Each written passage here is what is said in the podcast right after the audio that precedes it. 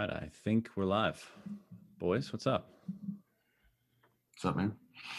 John? Uh, it's good to have you guys here. Thank you for participating in this. Um, this has been a book. I actually read this a while back. So, this is another episode of the Bitcoin Book, book Club. We are covering today The Law by Frederick Bastiat, written in, I believe, 1850, uh, shortly before his death. Uh, he's French. And, uh, you know, I think this is a really, well, what I was going to say is I think this is a really relevant book today, but obviously it was a very relevant, you know, philosophy and political discourse back then. And I think you could probably make the case throughout most of, of history that this, his thought here is relevant, um, which speaks to a couple things, not least is how similar our problems and our pitfalls appear to be and how they recur throughout time as we move forward. I want to get into all that, but um, I think two things that I want to get kicked off with. First, uh, if you guys could just give a brief intro of yourselves so everyone knows who we're dealing with here. And then uh, I'm going to give a little bit of context for this book so that people know the basic premise and the times in which it was uh, written. So, John, why don't we uh, get started with you? Yeah, sounds good. Uh, so I'm John Silvestro. I'm uh, active duty Marine officer, um, which gives me some reading through this uh, kind of gives me some interesting thoughts and inputs on it. Um, uh, I've also uh, started a small fund, so I'm a, a small fund manager, uh, mostly Bitcoin, uh, and basically I'm class of 2017 and similar. Uh, I've read this book before as well.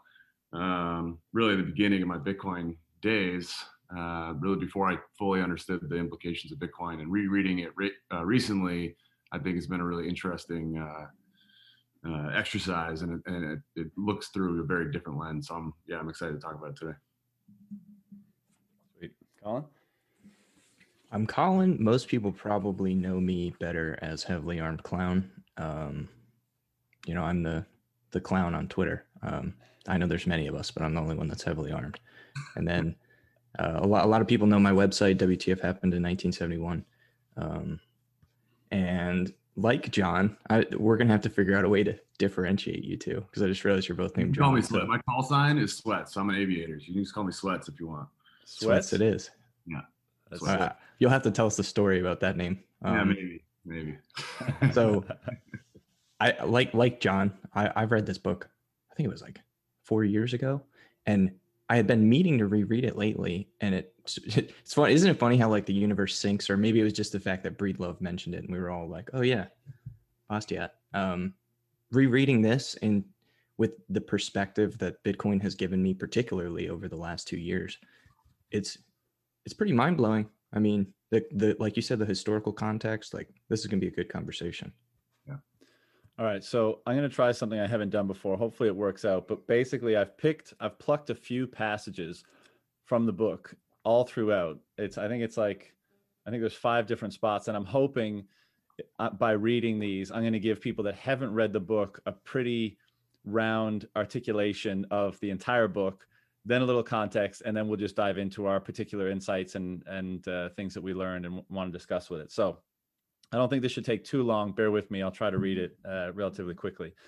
But uh, so the first passage goes like this Nothing, therefore, can be more evident than this.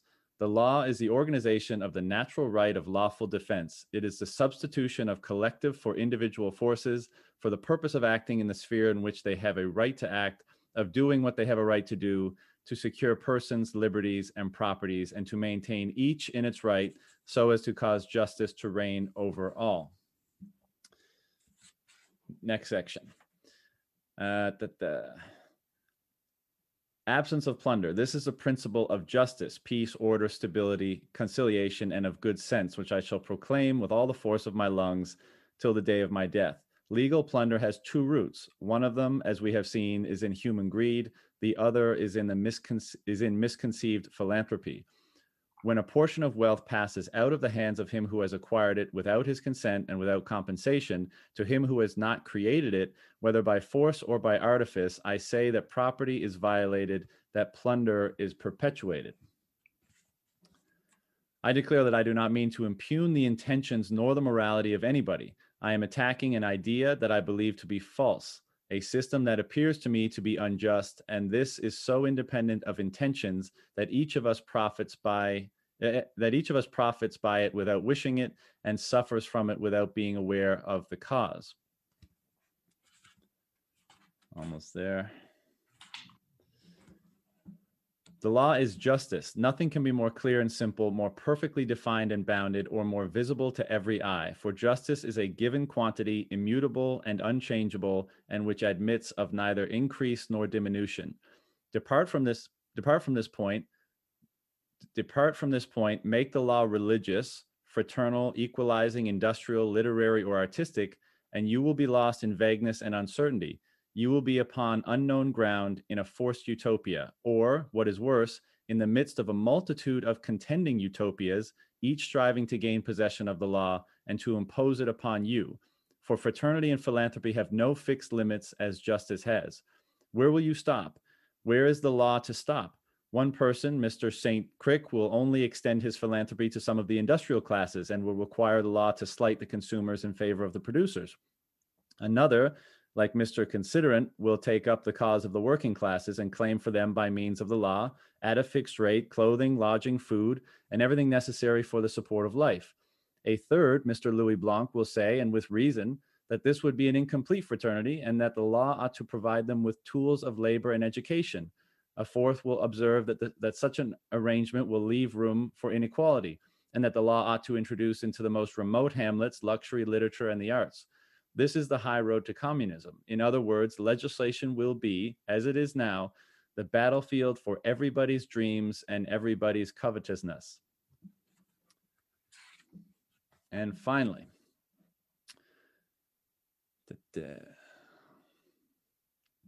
I believe that my theory is correct. For whatever be the question upon which I am arguing, arguing, whether it be religious, philosophical, political, or economical, whether it affects well being, morality, equality, right, justice, progress, responsibility, property, labor, exchange, capital, wages, taxes, population, credit, or government, at whatever point of the scientific horizon I start from, I invariably come to the same thing.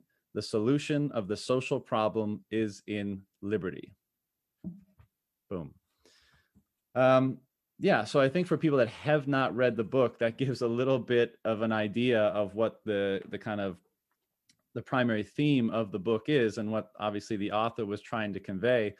And the last point for context is that this was written do you guys know? I think it was 1850 yeah 1840 yeah 1850 so and i think he died that year or or uh, very shortly thereafter. So for just I'm no no expert in early 19th century France, but basically you had the re, the revolution at the end of the 18th century. You know, the monarchy was disbanded, and you had you know a lot of different political ideas and philosophy philosophies and ideologies competing. It was a very tumultuous period. Then and and the history of the assignats, the currency that the revolution uh, instituted to fund effectively their government uh, is a very interesting history. But long story short, it ended in disaster and and hyperinflation and and things of that nature. And then you know we had Napoleon, and then we had Napoleon go away, and we had another form of government. Now it was just very tumultuous uh, and oftentimes bloody time in the early 18th century um, or late 18th century, early 19th century France. And so it's interesting to consider that context when we think of a guy who's just looking at all this chaos and looking at all these competing political philosophies and ideologies and seeing all the carnage that uh, it's wreaking but also knowing that there's an element there's a, a vein of progress here to try to you know get out of the feudal system that had france had been in prior to that and try to ascertain like what is the best approach to the social problem? What is the best uh, approach to governance and this was uh, what he produced and um, you know i'm inclined to agree with his assessment uh, but i've been talking for a while now so i'm going to hand it over to you guys just for initial thoughts on the book. Uh, john why don't you go ahead? Yeah i'll start. Um, man so like i said i was i somebody uh, let's see it was eric voskuil um, who runs the bitcoin. Um, he's also he's a former naval aviator. We met at a conference years ago and i was looking for hey you know i'm looking to learn so you know, for myself, I think uh, personally, I've always had sort of an ethos of libertarianism, which is as long as I'm not hurting anybody else, and as long as they're not hurting me, I don't really care what you do with your time.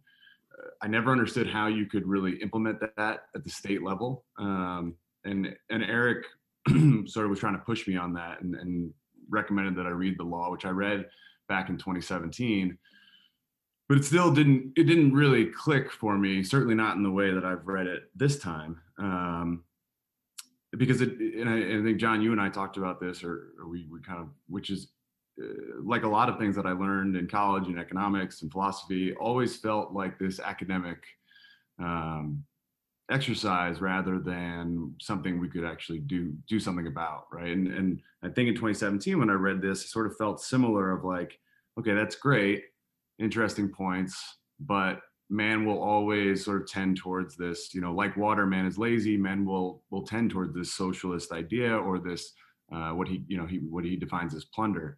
Um, but reading it again with the last four years behind me, uh, you know, it's amazing how much getting farther into Bitcoin, but also seeing what has happened in, in the United States, uh, how we sort of, it does feel like we are tending more towards this uh, acceptance of socialist ideas, things that would have never gotten past the, the starting gate in years past, now are being pushed by senators and representatives and other people that uh, that and I think and I think this comes back to um, 2008 and that fundamental shift of watching the elite, big banks, whatever you know, whatever institutions you're talking about, get bailed out for mistakes that they made.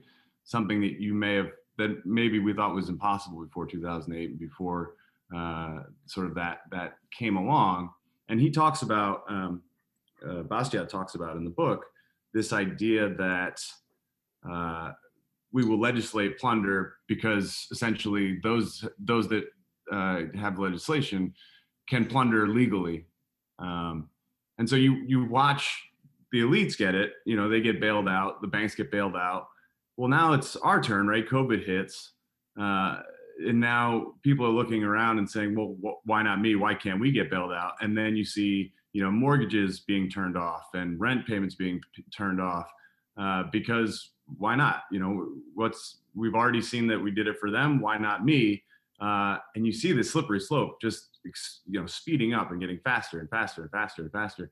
Um, I think uh, what was it, Ilhan Omar, Representative uh, Ilhan Omar the other day was on TV saying she wants to get rid of all mortgage payments and rent payments till April of 2022.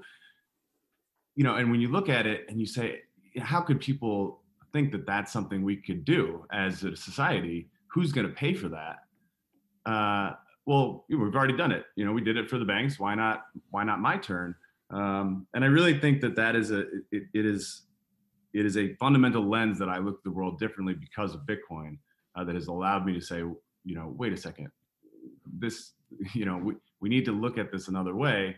Um, and now we have a tool to do it. Uh, and, and we'll get into the, the connection with Bitcoin later, but um, I did, I did sort of come at this with, uh, you know, it's like, it's like showing up to a, a, a gunfight before all I had was, was my hands, but now we have a gun. And so i can understand this through a different lens to say hey we we we can build a new world um, that doesn't require the legal plunder uh, of everybody. You know Bastiat says uh, you know he, he says there's there's three there's sort of three coas three three courses of action. You know the few the plunder the many everybody plunders everybody or nobody plunders anybody right? Those are the, the three categories of, of basically society that we can build and he pushes for obviously in this book the nobody plunders anybody.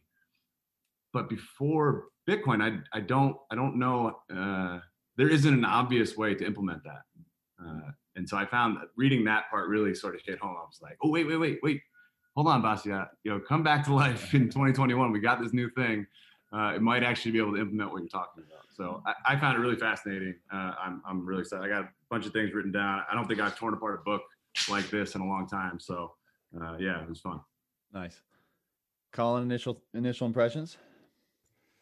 Um, so I'll say first and foremost, this book it, it really speaks to what a logical and concise thinker Bastiat was because I think just about every single sentence in this book, or or you know snippets, several sentences, stand on their own. I mean, you can pull so many quotes out of this book out of context of the rest of the work and they they just make phenomenal one liners i mean i and and I, I actually tweeted something he said just other day um and and the book itself sort of gave me a lot of cohesion in in a lot of the ideas that i've been mulling over in the last year or two um ideas around morality and society and the the types of fruit that uh you know what the institution and the uh, legislation, you know, what they sort of coalesce around and, and the types of fruit that that bears in society, it, it inspired me so much. I actually wrote an article about it. I don't know if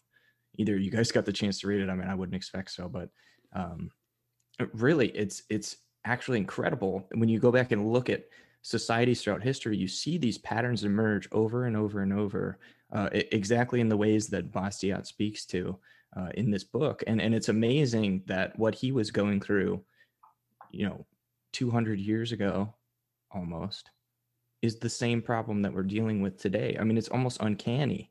Has humanity been that incapable of learning from its past mistakes? Um, you know e- even in early colonial america we were seeing legislators talk about well you know why should we tax our constituents when we can just load up the money printer and pay for everything however we want? Um, it's amazing that these aren't new problems and we're having to learn the same lessons over and over and over again instead of listening to this wisdom and that's that's why i say bastiat's ability to be concise and logical speaks to itself. Each sentence stands on its own. Like he, he doesn't even have because it's so first principled in its thinking you can't argue with this idea that the law should exist to protect liberty and you can't argue uh, with the inevitable consequences that always arise in all of these societies that that break that social contract right? That that deviate from that um, moral guideline. And and this is what i actually talked about in my article was that morality is simply a system of behavior patterns that typifies our behavior to certain inputs and outputs right? If we do this we get this. If we do that we get that.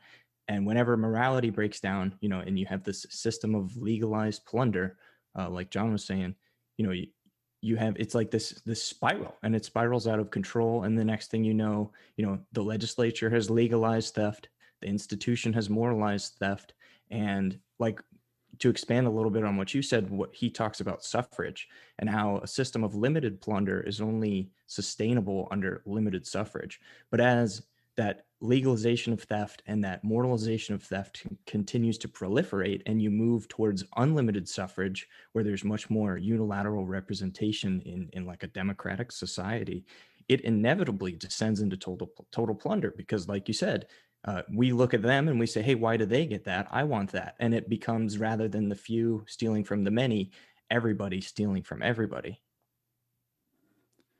Yeah.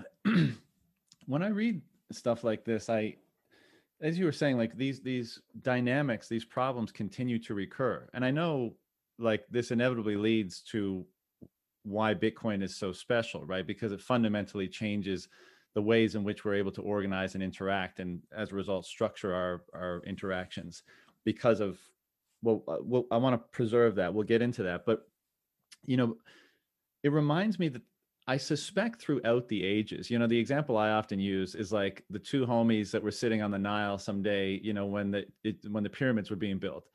And you know, like I'm sure many people were wrapped up in the current zeitgeist as people are now, and they were supportive of it. But you know, there was a cohort of free thinking people that were like, "Man, what the fuck? Why the fuck we building that shit?" You know why are we spending so many of our resources doing that? And slavery's kind of you know slavery doesn't sound like a good idea to me and but they're like oh whatever what are we going to change? We're just two dudes sitting on the nile having figs and you know looking at crocodiles or whatever you know and and the fact that these free thinking people throughout the ages could see through the, the the facade and the chaos and the delusion of the current time that they were in to try to dig deep dig down to something more truthful and maybe more fair and maybe more right and maybe more reasonable. And I I, I feel like Bastiat is another instantiation of that. And not to toot our own horns, but I think Bitcoiners are largely that as well. I mean, we exist in a world right now not dissimilar at all. In fact, probably I think the current paradigm would horrify Bastiat. Like as chaotic as his time was, I think you could make a case that the intrusion of government and and the the the mechanics or the machine of of global social governance and the structures in place to administrate that are far more uh, you know imposing today than they even were in his time. And so i think you know he would be horrified by this time but i think we like him are the people that are able to step back from it and say to look at history put it in context and say why why is it we're do we're doing it this way? And like uh like you were saying colin like this just degenerates and i one the one liner in the book that i love is the competing utopias line. Like we see that so often now in the political discourse like this faction wants this to happen and this faction wants this to happen and everyone because that thing has become so powerful and influential the the main drive of everyone to get what they want is to co-opt that thing to co-opt the you know the head of the beast to co-opt the machine and he talks about that in this rather than people pursuing their own ends right? Like deploying their their label labor their energies their intellect to create value. The the the most the, the most rational way to get what you want almost is to instead of doing that and the pain required to actually deploying your own labor is actually to just try to co-opt the thing that is able to plunder for free right? And and that that expands the political discourse of the time. It makes politics all consuming it makes it the biggest issue of the land and what do we have today? I mean, po- politics is everywhere. It's a it's a it's a clown show. I mean, look at the most recent election. I don't care what side of the the aisle you were on, but it's like it's this all-consuming thing that's on the TV 24 hours a day. It's the main news topic all the time because it's it's it's ballooned to that that level of influence on our lives when you know what Bastiat would say is that it should just protect our liberties so that people can go forth and do what they want. Um, and so uh, you know i think we're we're in a time where this is po- potentially it's never been more relevant than now. And um you know that's why i think it's a it's an interesting book for people to become aware of and for this line of thinking to start permeating into into the social world. Like so many people and like you know here in canada it may be worse than most places just assume that the government's role is to fix all problems right? If there's a if there's an issue the government should step in to fix it.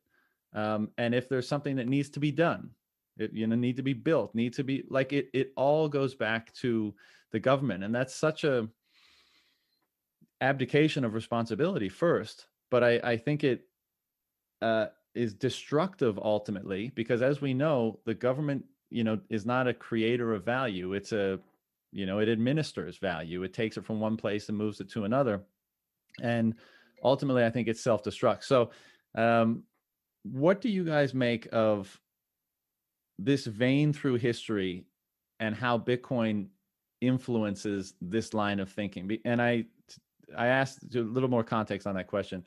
In the Bitcoin space, we talk about politics a lot. Like, obviously, many of us are critical of the current structure, but it begs the question what do what does governance look like in a bitcoin denominated world? And some people are on the anarcho capitalist side and some people think there's going to be some form uh, of governance. What does reading this book and your understanding of bitcoin how has that influenced your perception uh, of governance what governance will look like in the future? Colin why don't you take well, that one one? thing i wanted to add before just right before we get was um, you know he brings up a, couple times in the book talking about the rep, the relationship between legislators and the governed. Um, he uses, you know, uh, the gardener and his and his trees. I think is, is sort of the example, but he used a couple others, which is like the people are there to be experimented on, right? Which this is written in 1850, right? So this is pre-Darwin, 1859. This is pre uh, Mendel and his peas in uh, 1865.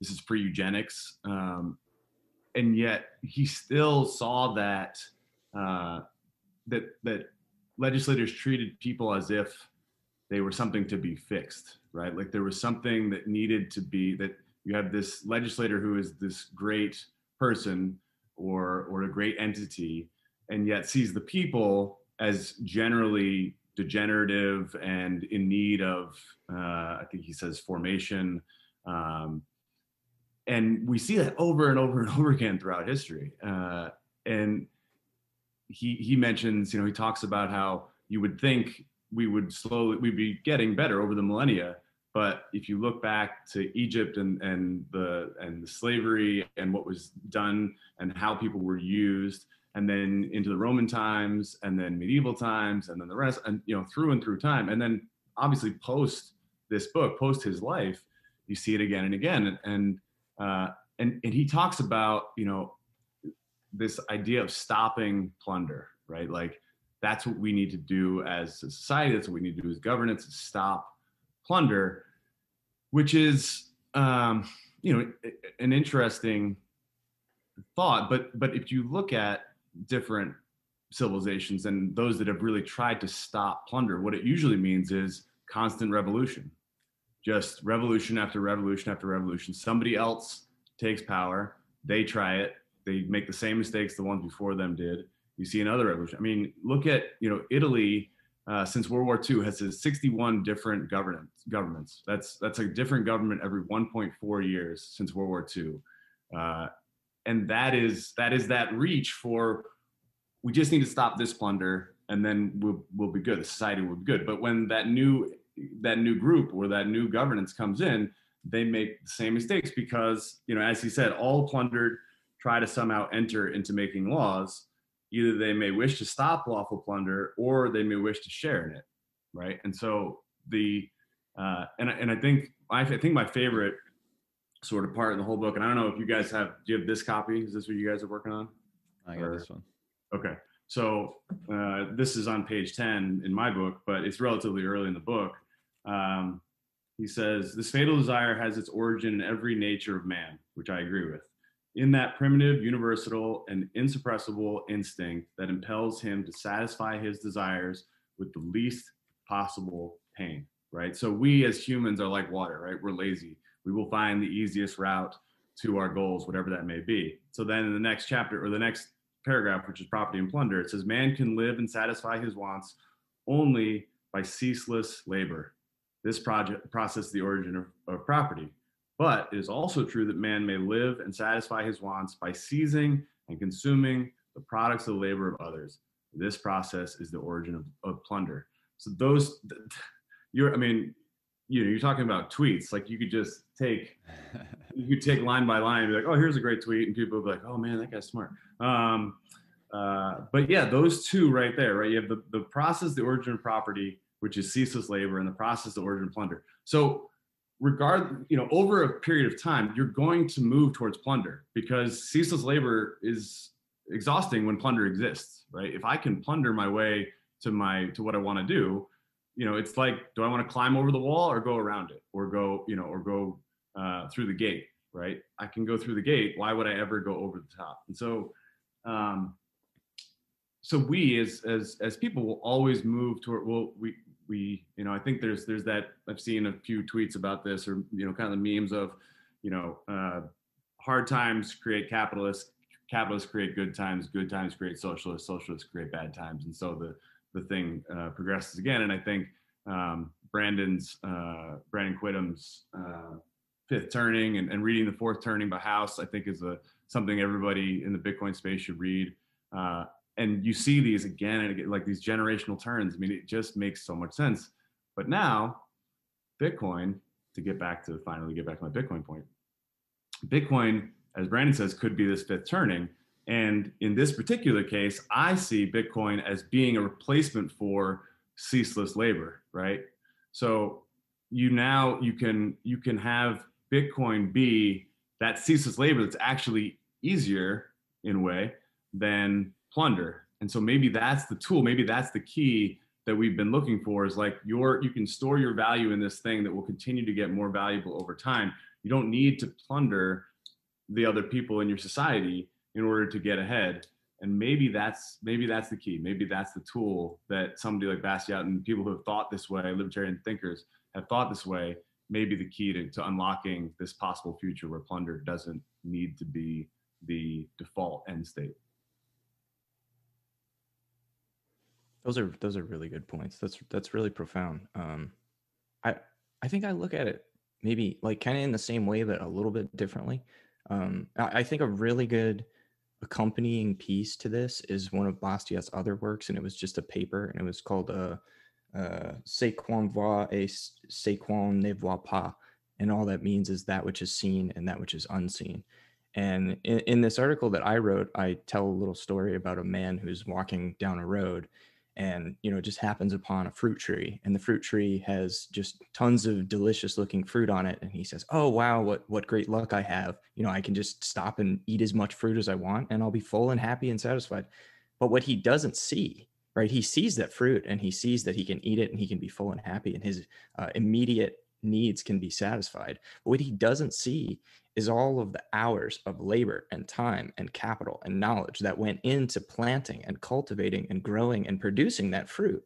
And he doesn't see that he steals all of that time and capital and energy from his neighbor who's planted that tree so that he could eat from the fruit, right? That which is seen and that which is unseen. And really, this is what the biggest problem in economics, at least in modern academic economic theory, is that there's a whole lot of focusing on what is seen uh, and very very little focusing on which is unseen and and this uh, distills down you know to the lowest level and that, that's why i think that's a great example because it shows a high level concept at its lowest level right? That guy walking down the road all he knows is that his stomach is growling and he wants to eat fruit off that fruit tree um, and it's easy for him to do it right? He can just reach out and take that and there's no immediate consequence for him. There might be none at all other than second order you know now the the fruit farmer goes out of business and has to close down his farm and the guy goes to the market to buy fruit and he has to buy expensive imported fruit instead of what his neighbor would have sold him for you know pennies you know?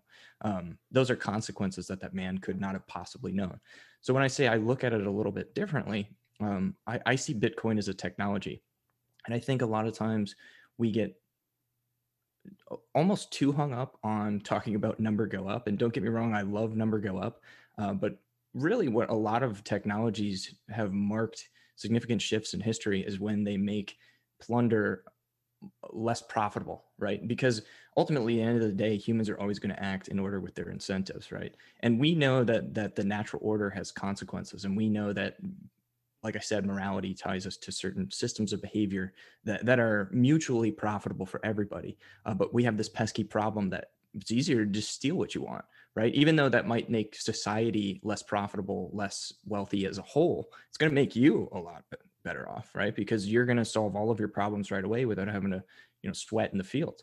So a great example of this is just like a wall, right? What does a wall do? It makes theft less profitable because now you have to send your roving band of barbarians up and over that wall and they might get all shot up with arrows on the way right? If there was no wall it's a lot easier to just waltz right in and take what you want. Bitcoin is just a wall right? It's a wall that makes plunder direct theft of the person's time um, a lot less profitable. And i think that such a when, when you look at it that way and you you think about it in the sense that we, we may never get to the point where um, everybody agrees with us, where everybody sits down and takes the time to read Bastiat, and we all sort of have this collective kumbaya where we're like, oh wow, it would just be better if people kept what they had and we didn't try to steal it. What Bitcoin really does is make theft unprofitable. Hmm. Yeah, and this ties in very nicely to I think the first book we covered in this book club, which was is the sovereign individual, which is basically exactly what you just described, which is how the evolution of technology changes the quote unquote logic of violence, and it it, it you know in many instances it changes the payoff to plunder, let's say, or the payoff to violence. And as you said, I mean that I think it's always a case of quote unquote intellectuals that that kind of explicitly explore these topics. That's the far minority. What the world ends up being and what the social structure ends up being is people simply playing to their incentives. Right. And the point the point about pain is is a good one. Like and it's not bad in itself. Like we will always seek the the, the, the shortcut, the shortest route to whatever our objective is. And so it's almost natural that if you provide a mechanism for circumventing the necessity of pain to get what you want, i.e., a method of, of plunder, then people are probably going to take it. And you, you raised a great point, which the because the, the morality piece and an individual acting, you know, for themselves, I think oftentimes, and the reason why we see more or less, uh, you know, we don't see this same behavior of the state reflected in the in the individual for this reason. I think we know, or I know that if I rob you, you know, if we're neighbors or whatever, and I rob you, then our relationship is not going to go well, right? You're not going to trust me in the future. I break the link between all the other interactions we may have in the future, opportunities for cooperation that that can serve me or can serve both of us, right? So it's not a logical thing to to do for me to burn that bridge with you to steal from you in some way. Coinciding with that, there is some involvement of morality. Now, I'm receptive to the case that morality is far less important to people than some people might like to think, you know, whether it's the religious community or or otherwise, and that we actually far more play to our incentives and our and our impulses and our drives. Like that's an interesting conversation to have.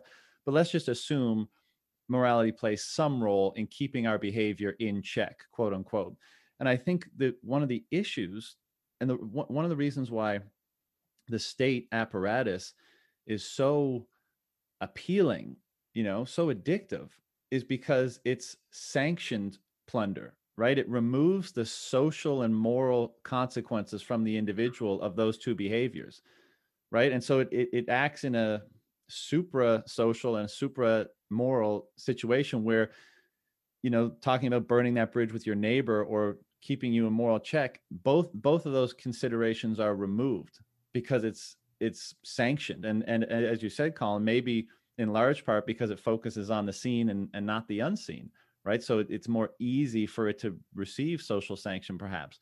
But i think and this leads to one of the points he makes in his book which you know he says a good test of law of, of, the, of the justness or the justice of law is can the state do something legally that would be a crime for the individual you know, and and that you know, I think I don't know if that will apply across the board at all times because maybe there has to be some distinction, but I think it's a good starting place. And man, if you apply that to our world today, the the response it returns is is not a good one, right? The state is capable of doing, getting away with, and participating in certain activities almost with complete impunity, and anything that they really choose to do. And as we can see you know almost all the time in the news media is that you know people are increasingly restricted from from doing things that that they might do. So there's a, a huge asymmetry between what both entities are permitted in doing. And so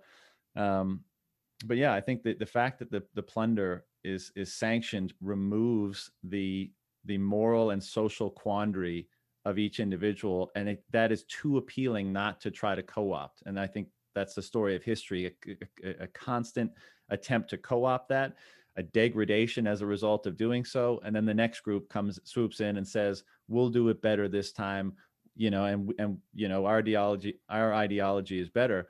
And i think the us is a great example of this. I mean like as far as paper promises and paper rules are concerned man it was brilliant you know the the the, the founding fathers and what what what they put in place like i imagine a lot of thought and and understanding of history went into that. But at the end of the day it didn't change the nature of people or that you know it wasn't a technology. It was an ideology. And maybe it worked for a time but as we can see it it it, it degrades over time. And i agree that bitcoin is one of those unique things that that changes the the the logic of plunder let's say where before um you know violence could could rule the day. You could take things from people if you needed them. That was the easiest way to come by them. And now at least in the realm of money you know the the highest concentrated form of value that can be removed from a realm that can be plundered upon. And how will we see society and culture shift even subconsciously? Because like i said i mean most people aren't going to uh, come at this from a conscious perspective. How will we see that change the dynamic of social interaction and social governance. That's the interesting thing that I'm, you know, looking forward to seeing how it plays out. Yeah, I, mean, I think you you you know you look at America as this this great American experiment. You know, we we hold the founding fathers in great regard for a reason. You know, here we are, almost 250 years later, and we're we still have essentially the same foundational governance, which is remarkable in the world. I mean, in history, we you know we have a lot of other benefits like you know two uh, two giant oceans between us and any real enemy that we have. Um, but and even and even Bastiat talks about in the book. You know, he says America is this incredible nation that has been set up, uh, and and they've they've been thought through, and yet they had a civil war. They're on the brink of civil war, right? Because civil war is about to happen just a little bit after this book this book occurs, and it's on two things: in slavery and tariffs. So even in a even in Bastiat's example of this nation that he holds in this high regard and high esteem, there's still it only took two uh, two little problems, right? Little problems, um, which are tariffs and slavery, and you end up with a civil war. Um, and so it seems almost impossible to create a perfect union, right? We create a more perfect union, but to create an actually perfect union in which you can seek liberty and happiness, uh, eventually will be corrupted. And, and here we are 250 years later, and you know, America is still this this relatively um, powerful idea in the world. And and I've been, you know, all over the world, and I've, you know, I've, I've met people in different countries, and I've seen what real oppression looks like. Um, and so, don't get me, you know, don't get me wrong. I think that America is still uh, holds itself up well, but with that comes um, a lot of questions about w- what the future kind of looks like. And and and we t- we talked a little bit about Bitcoin as a tool for governance, but I, I, I also want to talk about the community of Bitcoin and and uh, and what it the fundamental thing about Bitcoiners uh, that I that I hope that as more people adopt Bitcoin, you know, we're, we're seeing, and I think it it takes some time, obviously, um, but there is a fundamental questioning of everything that Bitcoin allows you to start to go down, right? We've talked about the rabbit hole and the widening of the rabbit hole and how it's sort of this ceaseless, never ending thing. I mean, here I am highlighting and, and underlining Bastiat uh, after work on uh, during my during my week, something I would I would have never gone this deep if it wasn't for Bitcoin because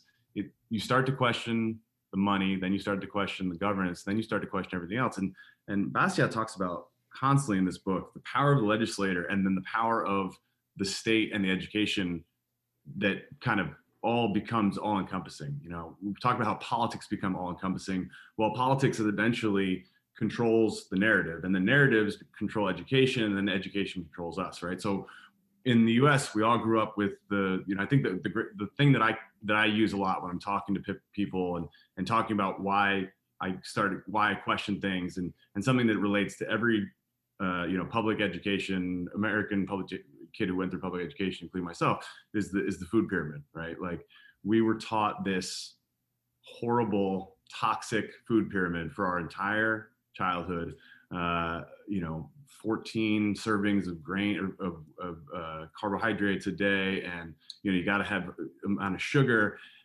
And I think people, you know, people who are open-minded enough and are looking at that, they they look at here is the USDA, the Food and the, the or the, the Food and Drug Administration of the United States is telling you this is what you should eat, and look what it's done to Americans. I mean, you, and and now people are starting to look at you know, especially the Bitcoin space. You see people are looking at carnivore diets. People are keto.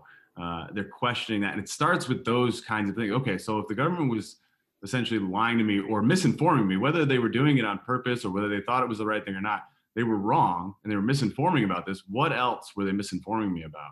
Uh, and I think right now you're seeing two things, economically speaking, that are becoming uh, dangerously accepted. And I'd say one is is is this idea of a wealth tax in the United States, and the other is this MMT uh, idea, right? And and it you hear people talk about it, uh, you hear and you see it, uh, you know, you see it on podcasts, you see it on uh, on the television, you see it in news articles of this idea that inflation is not a real thing. Uh, even though we continue to print money, look, inflation numbers are the same. Obviously, we can keep printing money forever, uh, and and we can solve all our problems with that. So why wouldn't we do that? So we we not only are we going down this slippery slope, we are attaching a rocket to the back of it and going down as fast as we possibly can. Uh, and to what I what what history will tell us is an inevitable uh, outcome and it's being accepted and fed to us as if there is no other option, and that's because of the power of the state and the power of education. Um, you know, Bitcoiners are attempting to make unlawful plunder impossible. Uh, not just wanting to stop it, but making it physically impossible. You know, the Occupy Wall Street guys, they put up signs and they sat down in lower Manhattan. Satoshi wrote code.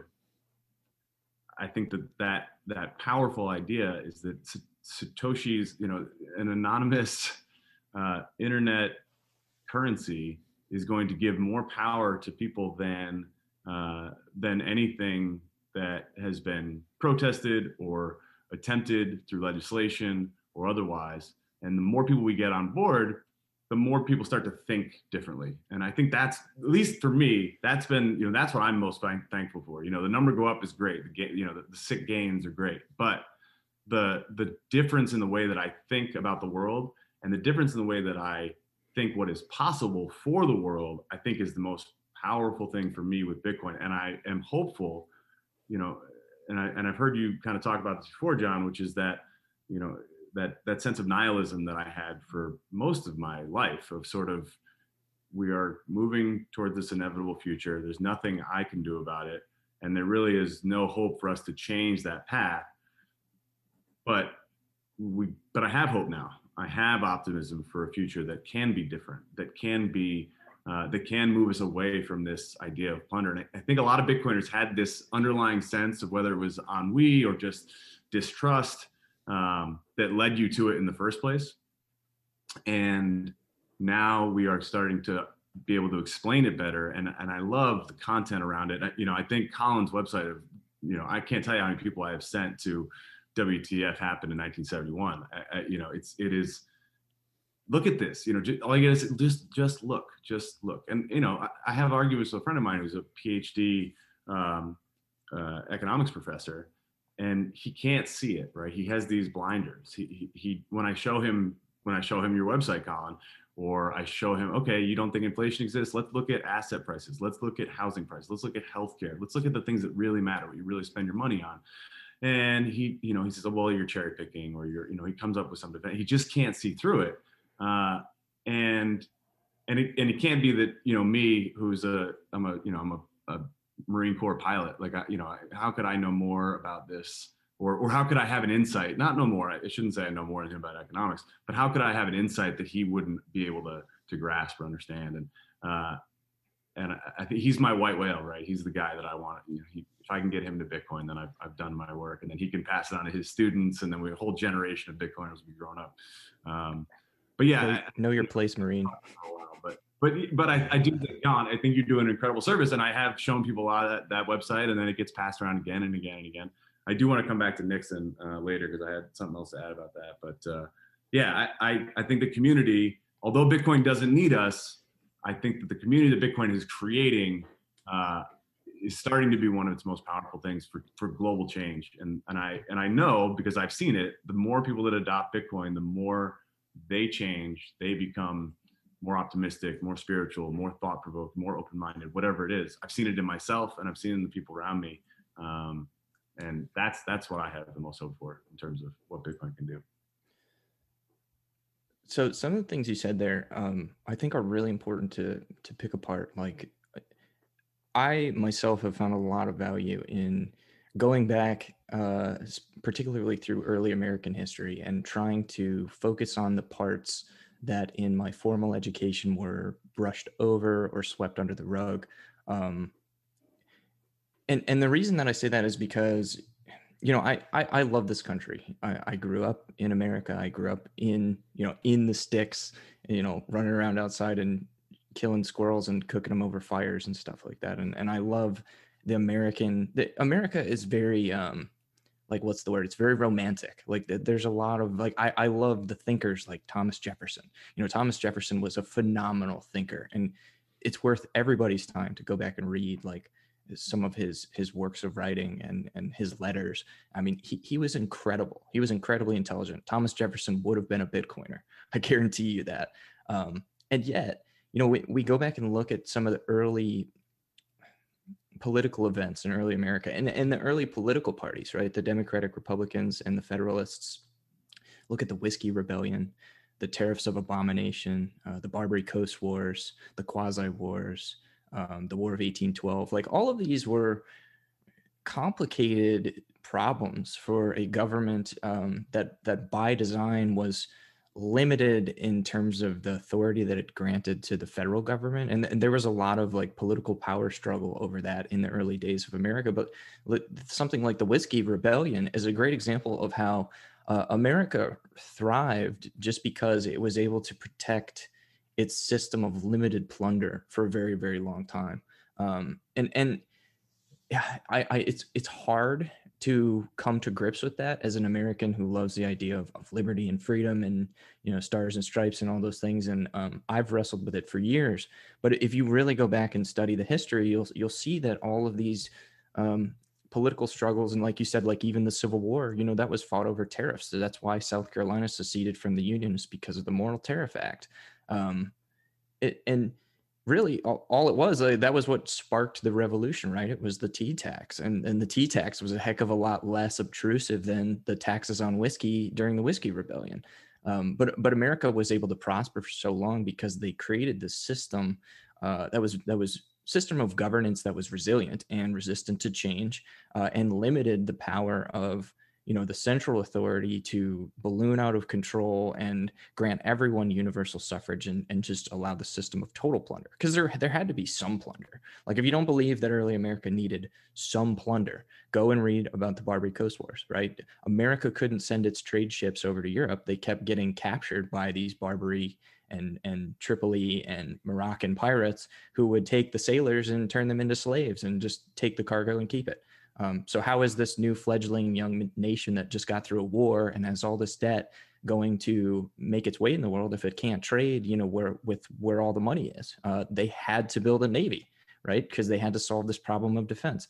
Uh, the same problem happened with the quasi wars. The the Jefferson and Madison dissolved the central banks because they knew the problems that came with central banking, and then uh, actually, it was it was Madison, I believe, who was president during the Quasi Wars. Jefferson had dissolved the central bank before he came in, and Madison couldn't fund the war efforts that he needed to to fight. Um, man, I, I might be mixing up my timelines here. It might have been the War of 1812.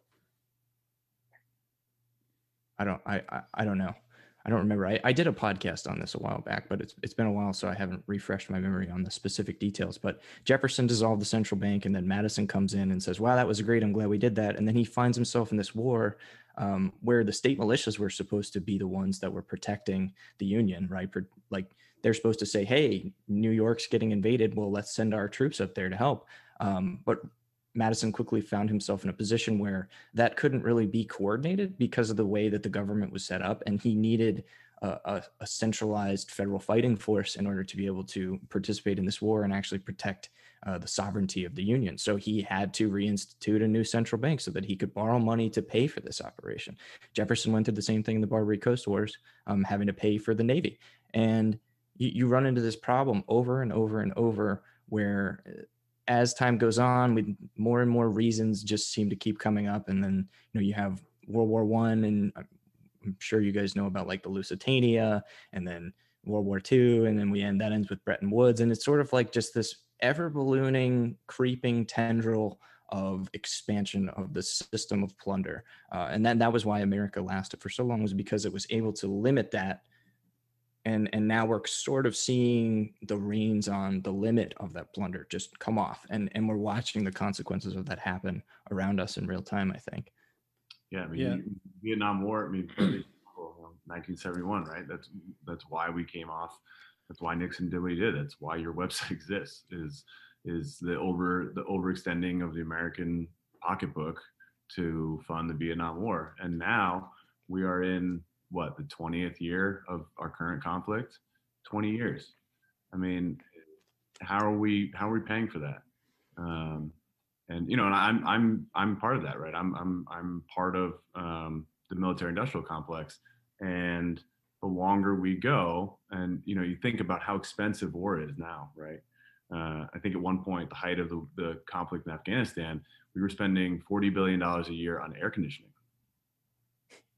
Yeah you know, and and so it, it- you know, and, and and did that coincide with 2008? You know, did it did it was it 2008 that was caused by that, or you know, and these these sort of things get lost because we've been in this constant conflict now for so long that the cost of it becomes less and less clear, and the and the the uh, plunder of our monetary system uh, gets hidden in these layers of like, oh well, we also had this financial crisis, so like that's really what it what was it. Well, wait, was it the financial crisis or was it our overextension for violence? And so there is a there is a there is a, a place for national defense, um, but I think that has been perverted uh, so many times over the course of, of a nation, and and in some cases, a lot of cases, it leads to the ending uh, of that nation, or at least the ending of that form of government for that nation.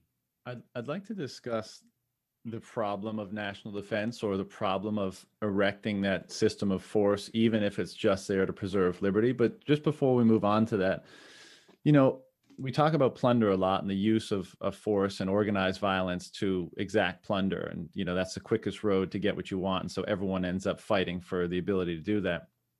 But of course, I mean, money is the ultimate form of plunder. Like the, the sorry, the ability to create money is the ultimate form of plunder, Yeah. especially if you can do it at zero cost, right? The greater the seigniorage, the greater the plunder. And this has always been what everyone's been attempting to control. So, like you're saying, like, yes, of course, push comes to shove, whether it's a civil war, an external war, a, a crisis in, internally.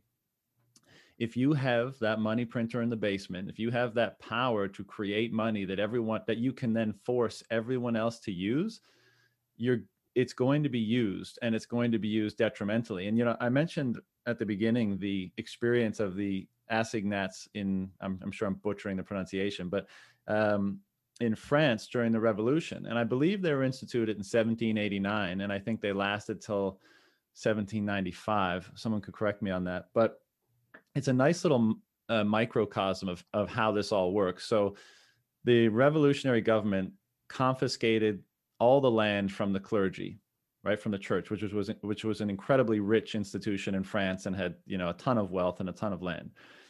They then issued these assignats based off the land, right? So the the assign the land was backing up the assignats on a on a whatever ratio, right? Um, and then they imposed self-imposed a limit on how many they would create. Now the revolutionary government bumped that up a couple times anyways instead of instead of a one to one it's a one to two or one to three right? As you know because push comes to shove if you have that power you're going to use it.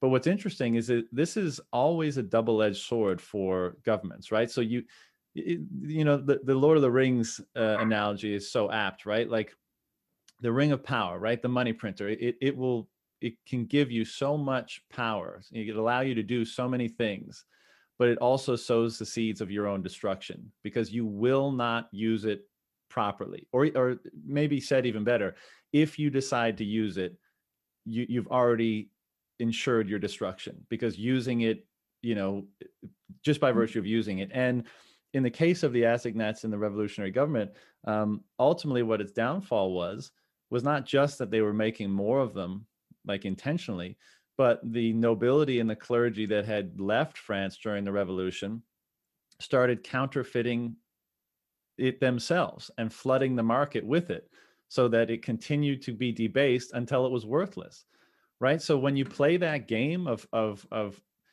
of trying to create value out of thin air and presuming to have the power to do so maybe you're you're able to leverage that power for a time but it's also going to ultimately destroy you and that power will ultimately self-destruct.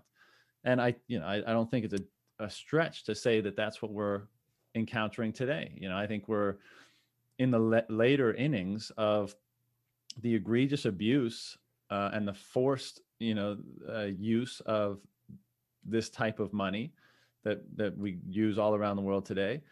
Um, it's lost a tremendous amount of its value. It's led to a lot of um, tragic consequences that I think individuals would not have decided um, to embark on by their own volition or if they had the choice, but because they did not have the choice and that enormous power was granted to a very small group of people with their own set of interests, you know, history is what it was. So, and that's been largely the story of history. You know that one that the money has been co-opted in some way, shape, or form, and then the the the money that people were forced to use, or the money that a, a certain group of people or nation used for a period of time, went a long way to dictating not only the institutions that were erected around it to administer it or enforce it, et cetera, but the actual outcomes of history uh, as a result of that huge imbalance of power being abused.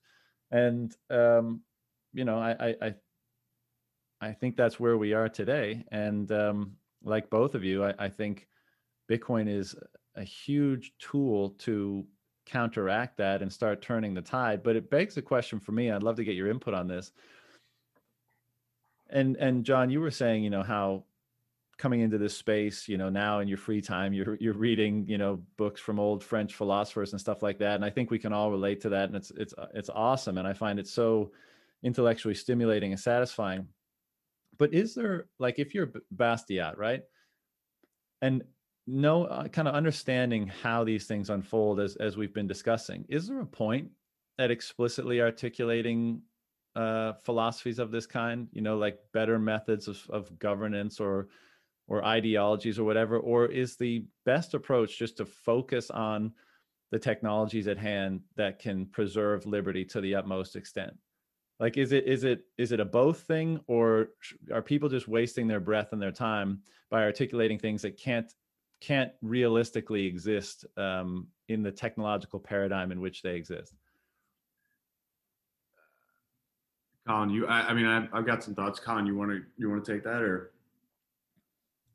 Um, I, I don't know that that's, I, what you were just saying, John, right before that is kind of reminding me of, um, I, I've recently read through the the Tao of Capital like two or three times. I don't know if either of you have ever read that book by Mark Mark Spitznagel, uh, but he talks a lot about uh, Taoism and Laoism and like the writings of Sun Wu and this concept called Shi.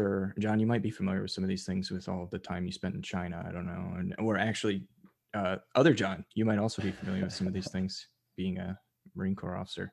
Um, you know, in, in this concept of like Shi and Li, um, and and Shi being like this this sort of roundabout strategy of arriving at a at a particular end.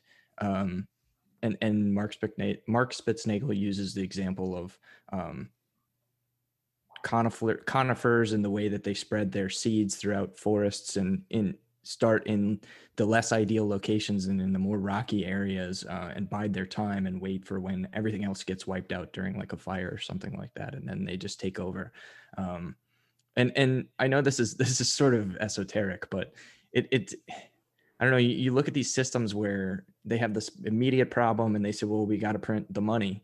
Um, it, it really sort of defies that that Taoist or you know Laoist logic of the roundabout strategy that like sort of wait for a good opportunity to maneuver. Um, I, I, you know it's not like human beings are incapable of understanding these these principles you know and it's not like there aren't examples in history of extremely incredible thinkers who rise to the top and make societies um, extremely successful or extremely profitable despite the fact that they might be dictatorships i mean i mean look at napoleon right i mean he was a tyrant but he or alexander the great like he was a tyrant but he rose to the top and quite literally conquered the world um, I know that doesn't really answer your question, but that, that's sort of what I'm thinking about at the moment. Um, so I'll, you know, in terms of, in terms of, is it important?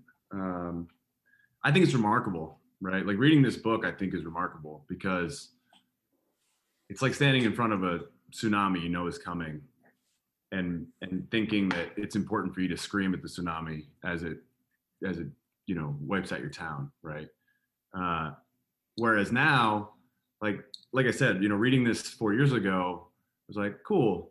I, you know, that's interesting. You know, I, I, wish we could live in that world. I wish we could stop plunder. I wish, I wish, I wish. Uh, now it feels like you have, you know, I think people use, you know, people use the term arc all the time in, in Bitcoin. It's like there's this, the flood is coming.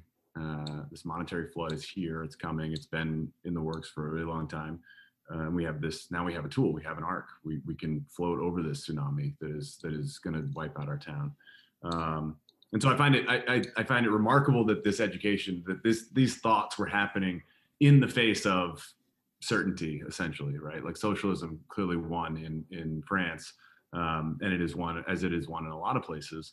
Um, and yet there were people like Bastiat, and there were people thinking this way and and articulating it. Um, so do I think it's important? Uh, yes. Do I think it's even more important now? Yeah. So like you know, in, in today's parlance, in, in our example, it would be as if the white paper came out and uh, and then nothing else, right? And then no other information. Satoshi didn't answer any emails. You don't have the Nakamoto Institute. You don't have uh, the YouTubers and the books. And you know, my coffee table is literally covered one, two, three, four, five, five Bitcoin books right now, right? I, am just I'm just finishing Layered Money. I've got Thank God for Bitcoin, 21 Lessons, Crypto Economics. You know, News Van Holmes. I got this T-shirt on. Like without that stuff. Um, without that without that uh, without that community without that education uh, i think the fact the tool exists now has opened up a whole new world of philosophers and thinkers that are going back and looking at this stuff and so while uh, I, am glad that Bastiat wrote this, and I'm and I'm, I'm so impressed that he was thinking in this way. You know, like you said, almost 200 years ago. Um, the fact that you can it's so much more convincing now right the fact that i can say hey here are all these thoughts that have been that have been thought and pondered and, and philosophized over the years. And we also and by the way here's this thing that can help us really implement it. It's so powerful. Uh, you know i think in the i i i highlighted a little section here um, that i wanted to read real quick. If i can i had it. Uh, so he's talking about, he says, they assume that if the legislators left, per- so so this was sort of to p- tell a relatively personal story. I was, you know, I think there's this feeling, um, especially for me when I was younger, this feeling that like if only, you know, the right people could get in charge, we could solve all these problems, right? If only my party or my group or my ideals or my ideologies could be implemented, we could solve it, right? And and and I think the Lord of the Rings is a perfect example, right? Like if only we could hold the ring, then we could, you know, we had the printer, we could implement. You know, I think Andrew Yang's UBI was a was a really big. People really grasped onto that idea of like, yeah, that seems like, and and it's it's enticing that like, okay, yeah, if Andrew Yang was president, we'd have UBI and all our problems would be solved it's such a dangerous thought right this this it's it's such a it's such a intoxicating belief and such an intoxicating thought. It's impossible to get away from this idea that like, you know, oh man, Obama is going to change the world, or Trump is going to change the world, or uh, you know, it, it, it, this is very American centric, but I think that, that that definitely plays of like, okay, yeah, we got our guy. Here we go. Everything's going to be great now. And then you fast forward four years, or eight years, or 16 years, or whatever, and you're like, man, not much really changed. Nothing really happened, even though our guy won. What you know, I think that for me that was a wake up call of like, okay. Uh, and I I came from a liberal background and and I was a diehard Democrat and I was a big Obama supporter. And he gets in office, he's got the House, he's got the Senate, and what happens? Not much, right? Not much really changes. The more the status quo. You know, we get more of the same. We get, uh, you know, and this is before I really understood the the importance of the money printer. Um, but you you keep getting these same consequences. And then trump comes in which is like the total antithetical at least in in general you know the the the top of the of the mind. And and again nothing really changes you know there's there's the, the level of rhetoric goes up maybe um, and the discourse goes down uh, but it it didn't seem to really change anything. And and and so this this passage that i highlighted he says they assume that the legislators left persons free to follow their own inclinations, they would arrive at atheism instead of religion, ignorance instead of knowledge, poverty instead of production exchange. So the legislators are here to bring us to the promised land, right? And and to me, and I wrote this down, I wrote Bitcoiners are antithetical proof of this conceit. BTCers are curious, spiritual, productive, and enlightened. And and I am all four of those things. I am sorry, I am more of all four of those things than I ever have been. Right. I am I am curious in a way that I've never been before. Um, I am spiritual in a way that I've never been before. I mean, I'm a I am a nihilist atheist for most of my life, or really agnostic towards religion and, and belief in that. And uh, and I'm not that way anymore. Um, I'm more productive.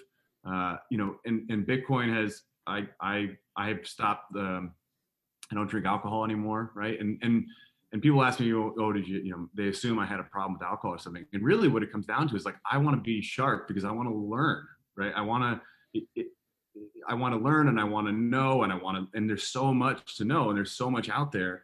Um, and and that brings me to another point in the book. This great line, kind of at the end, uh, which he says. Um, oh, I'm gonna, uh, I might have to, I might have to take a minute and find it. But he he talks about the the lack of of men being able to be men or man being able to be man, right? It, the, the, the power of the state takes away the point of being curious, of being intellectual, uh, which I felt, you know, I, I went to a good school, a college, and I always felt this underlying of like, what's the point, right? Why be, you know, the, the, the game is fixed, the game is rigged. Why be curious? Why be intellectual? Uh, why, why study these things? Why chase this wealth? What's the point? And Bitcoin has given me a focus to say, oh, there's a point. There's a point to be educated. There's a point to be informed.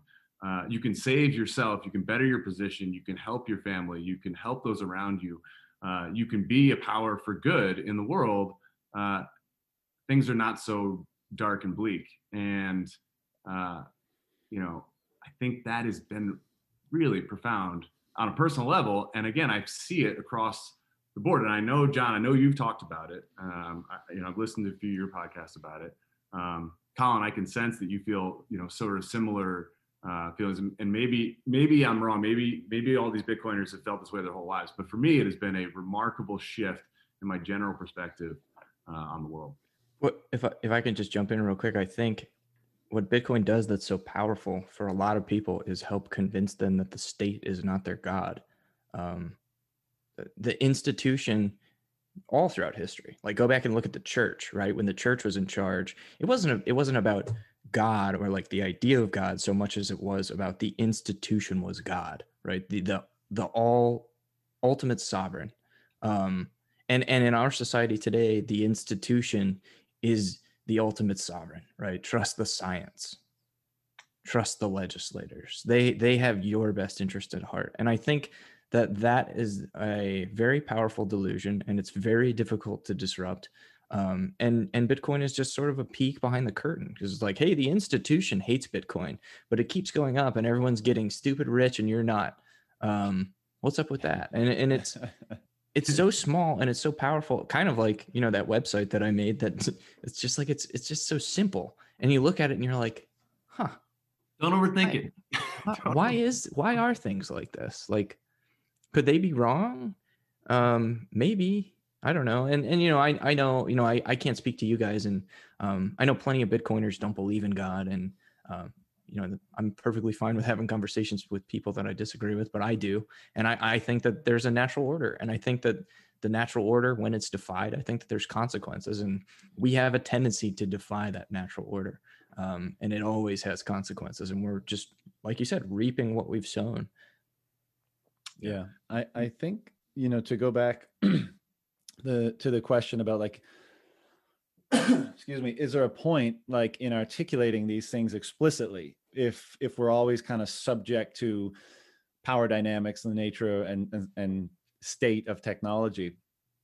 And after listening to both you speak and you know because you have you you can be somewhat cynical about it but i think that the exploration of of thought in order to try to find truth right? And maybe we'll never find truth capital t but like to try to refine the clarity of our perception that we engage reality with i think is useful for probably many reasons but in the context of this discussion is because I, I think it can ignite or inspire you to seek solutions that that make that more real So if like so you know, if nobody ever talked about if Bastiat never read uh, wrote this because like, well, what what the fuck's the difference? Like, shit's gonna happen the way it's gonna happen. I have no power here.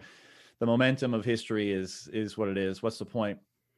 Um, but I think that people who are trying to see with clarity, articulating what they're seeing and how they're looking at it, has that propensity and has the possibility of igniting something in someone that says, you know what, that's right. And I want to try to bring that further into reality. And you know, who knows what Satoshi's motivations were, but we know some of them from his writings and you know, even what he he put put in the Genesis block that he understood that there was a problem here and it, on ideological, political, economic, all sorts of grounds. And he decided and he was sufficiently inspired to des- design a solution. So I think that's uh, you know, as cynical as we might sometimes be able to be by just throwing up our hands and saying, you know, there's a momentum to history, how can we stop it? But I think even conversations like this, I mean, you could say, what's the point of having these conversations? But I think the fact that they can help people clarify their thinking and that can ignite or inspire them to either pursue that and continue refining it or to look towards solutions to bringing what they believe to be true and right and useful and good into the real world, as it were, into their lives and actually leverage that to establish more freedom, more liberty, more prosperity, more peace. I mean, I think that's kind of the the point of having those moral or religious or ideological or philosophical discussions to kind of determine what you're you're orienting you know what what what what's going to orient you in terms of what inspirations are going to pull you forward? How are you going to devote your energy and your attention and your focus? What are you going to try to create with the energy at your disposal or the resources at your disposal? And i think that's why these higher level conversations about you know religion and god and and spirituality are important because ultimately those are some of the things that pull us the forward the most and di- most and dictate what we're going to try to create in this world and make of this world. Um, but you know another point that was brought up was just how first of all i don't think people i mean i don't think people realize just how like when you read this book and you're like the government should be the organization of collective force in order to you know uh, preserve liberty of the individual. How far have we departed from that? Like just look at what the government does today all the different tax taxes there are all the different departments and education and you know like it's it's in every part of our life. And as colin as you said and there there is a great parallel here to the you know the middle ages and the the institution of the church is that that that really has become god. That's the the the thing that determines everything right? That's that's that's the whole omnipresent that's the whole, it's omniscient. it, exactly exactly. Yeah. And people contend with that and and they also abdicate so much not just responsibility for doing things but they abdicate uh, morality in many ways to it. And and actually bastiat has a great um, line in this book and he says when law and morality are in contradiction to each other the citizen finds himself in the cruel alternative of either losing his moral sense or of losing his respect for the law two evils of equal magnitude between which it would be difficult to choose. And i think you can make a strong case that you know one has been one is perverting the other in the worst possible ways as a result of um, just how all encompassing and how omnipresent and how powerful uh, the state has become. And so you know you guys can comment on any of that if you like but one question i'd like to ask you is that that idea of of basically the reason the the primary reason why we would collectively organize is to preserve our individual safety effectively, using collective force to preserve individual safety and liberty. How do you how can that not be co-opted even if we're in a let's say we're in a bitcoin world but there's still the element of coercion i i i can agree or accept that the the logic of plunder or violence has changed to some degree, right? It's not so easy. You can't just knock someone over the head and take their gold because maybe their gold is in their head and they have to be complicit in it. But still, you know, power and violence and force obviously has the ability to coerce. How do you guys see if we can shrink down to that level of collective organization from the you know where we are now? How do you see that being parameterized or how do you contained in that function and not being co-opted as has always been the case?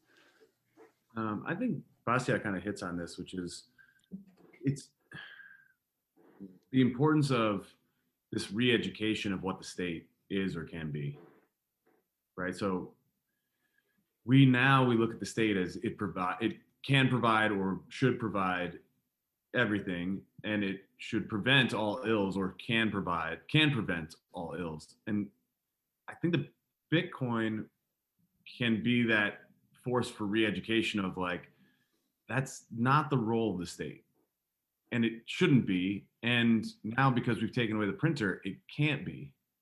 Um, i think that i think that is you know people love to say that bitcoin fixes this or fixes everything or whatever.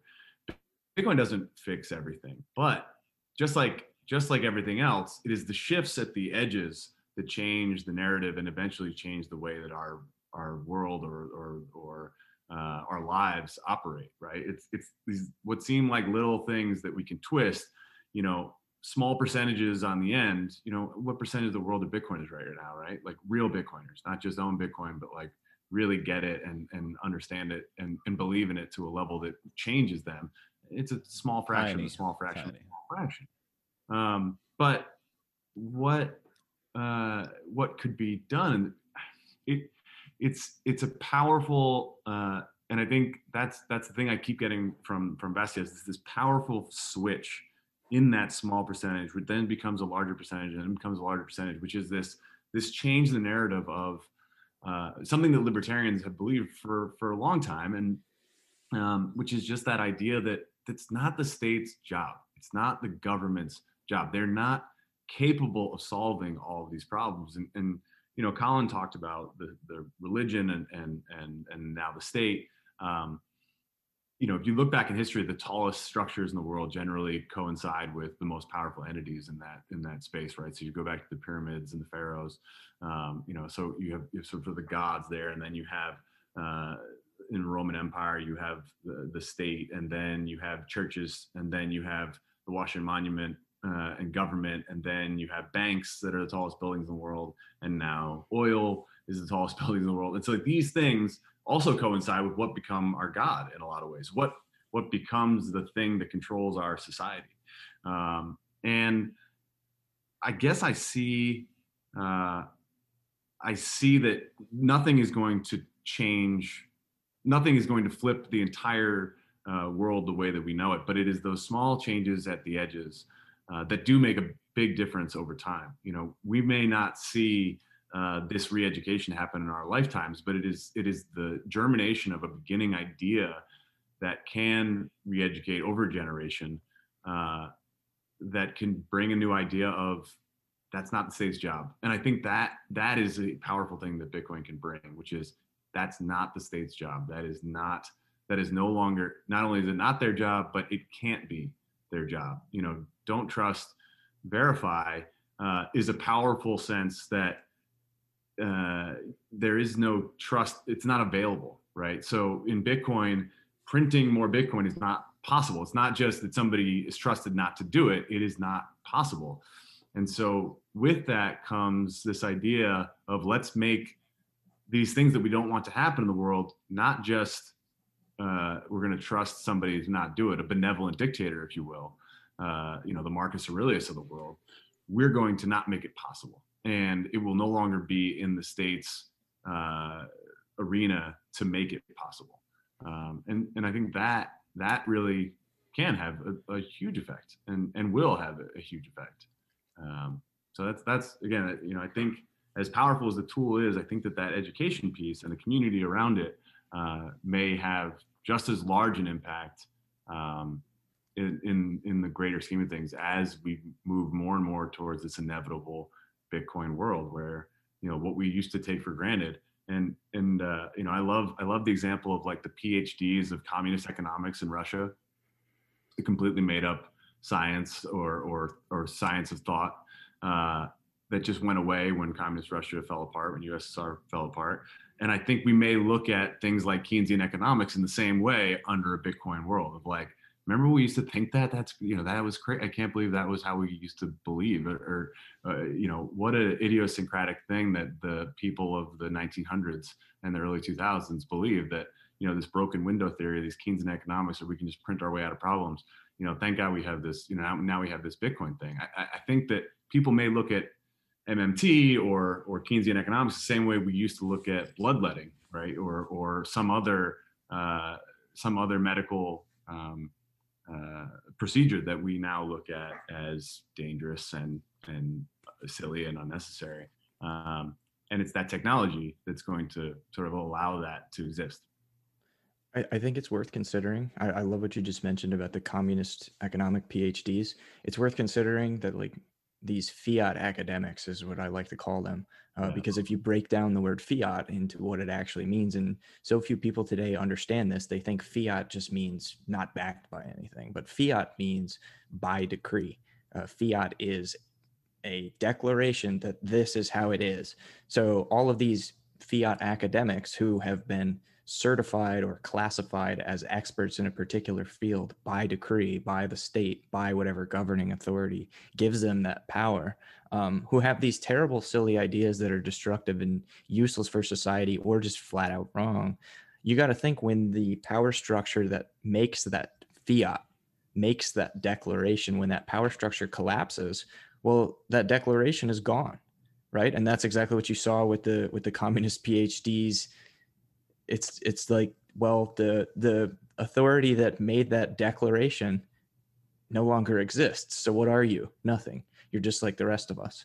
Um, you know i, I want to oh and, and this is something another thing that you were saying bastiat talks about this too in the book. Um, this he, he says that the state should not be focused on um, prevent or promoting justice, but rather should be focusing on preventing injustice. And this gets into this concept of negative and positive rights. You know, to, to give somebody a positive right, you have to take something from someone else to give it to them. Uh, but negative rights is just this prevention of theft of one's wealth. You know, this this promotion of liberty and private property and free speech and those types of things. Uh, whereas opposed with you know taking and giving or taking and redistributing. Um, And I totally agree with Bastiat there. But there's a my favorite Mises quote from Human Action. Um, I think you guys would both really like. It's uh, the flower or the flourishing of human society ultimately depends on two factors. One, the ability of outstanding intellectual men to conceive sound social and economic theories. And two, the ability of those men or other men to make those ideas palatable to the majority.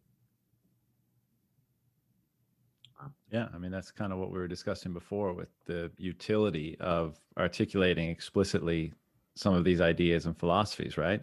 And kind of putting them in the pu- public domain to do battle, right? Have these ideas do battle and then leave it to each individual to be inspired by whatever particular aspect of them that they are to try to amplify it or create it in in the real world, right? That's really what Bitcoin does. I mean, Bitcoin does a lot of things. So we like to speak in absolutes, but one of the things that Bitcoin does is it makes that ideology so much more palatable to the masses, right? Because now you don't have to read human action. You just got to buy Bitcoin because number go up, like Orange Coin good. right. And it has embodied in it so many of those principles, right? That's that's the magic of it. And that so there's two things I wanted to touch on. One was um, you know, we talk about fiat economists, and John, you were mentioning your buddy, you know, your white whale, who you want to try to orange pill, but he just can't get it. And you know, Bastiat, as prescient as ever, touches on this um, in a, a bit more of a narrow scope. But he says, if you lecture upon morality or political economy, official bodies will be found to make this request to the government that henceforth science be taught not only with sole reference to free exchange, to liberty, property, and justice, as has been the case up to the present time, but also and especially with reference to the facts and legislation contrary to liberty, property, and justice that regulate French industry. That in public lecterns salaried by the Treasury, the professor abstain rigorously from endangering in the slightest degree the respect due to the laws now in force, which, you know, to my mind is is an allusion to the fact that if you're let's say a fiat economist, if you're brought up on the fiat education, if you're suckling the fiat teat because you work at a you know an institution that is either directly or in a roundabout way funded by the money or the ideologies of the dominant organizing mechanism, i.e., the state, then your incentives aren't to go against that, right? Your incentives aren't to introduce new ways of thinking about things. Your incentives are to play that game, right? And so that's that's why so many people are so rigidly so rigidly adhere to that because it's in their best interest to do that. Why rock the boat? It doesn't serve you whatsoever. Um, and John, what you were mentioning about Bitcoin and changing people. I mean, I, I love to discuss this topic on, on my podcast. I think it's the most fascinating aspect of what's going on. It gives me a tremendous amount of hope. Uh, and this goes to what Colin was just saying too. Like, I don't have much hope that I can force, you know, the world to read a hundred books on liberty, economics, and philosophy, and they'll just really get it. But you start, you know, you start owning Bitcoin, taking custody of your Bitcoin, like really owning it.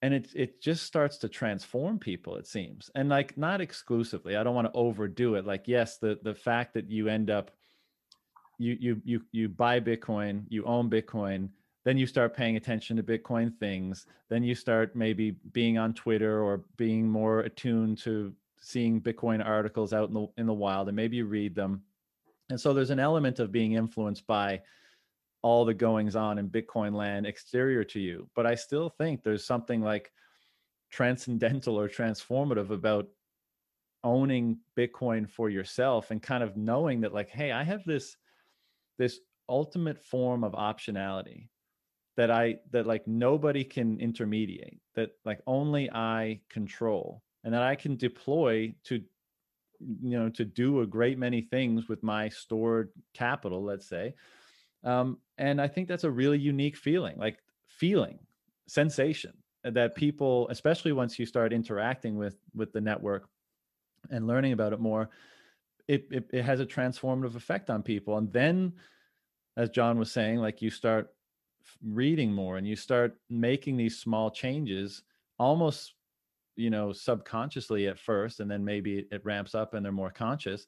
And i think a lot of that has to do with the fact that like liberty, as Bastiat describes it, or we can say sovereignty or freedom, combined with a hope that it's possible and all the different images that flood your mind about what what encompasses that hope based on you know what you're you know your understanding of of bitcoin let's say let me reword that. Your understanding of bitcoin engenders a certain type of hope and then your kind of imagination runs wild with all the different uh manif- like imagery associated with that. But i think freedom and hope those two things are like insanely powerful sensations or or drivers of behavior. And once you have those two things not only do you want to amplify them and continue to understand why they even occurred within you why they why they sprung up, why they how you generated them.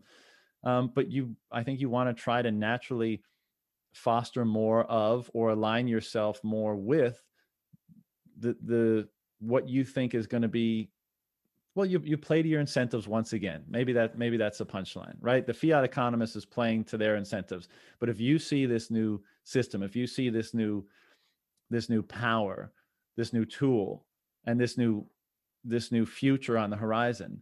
Maybe it's all just about playing to your greater incentives. Your time preference is is um, is lower. You stack more sats. You don't spend it on booze. You make sure you're going to be healthy for that future that you envision. You know all this stuff is wrapped up in it.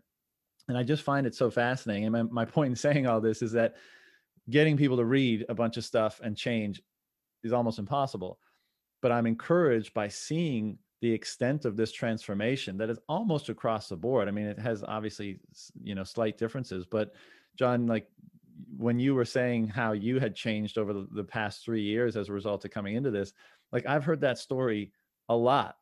Yeah. And that that gives me so much hope because one, number go up is such a powerful method of getting people in. And then once they come in to start being transformed in that way, that gives me hope that um, that the process can accelerate. And I think we're just at the very, very beginning of this. And the more that we feed into it, I think the the the more surface area this thing has for people to latch onto of people of different walks of life, different interests, different backgrounds, all of that kind of stuff. So um yeah, I, I, think it's a hope, freedom and hope are, are, are very powerful motivators.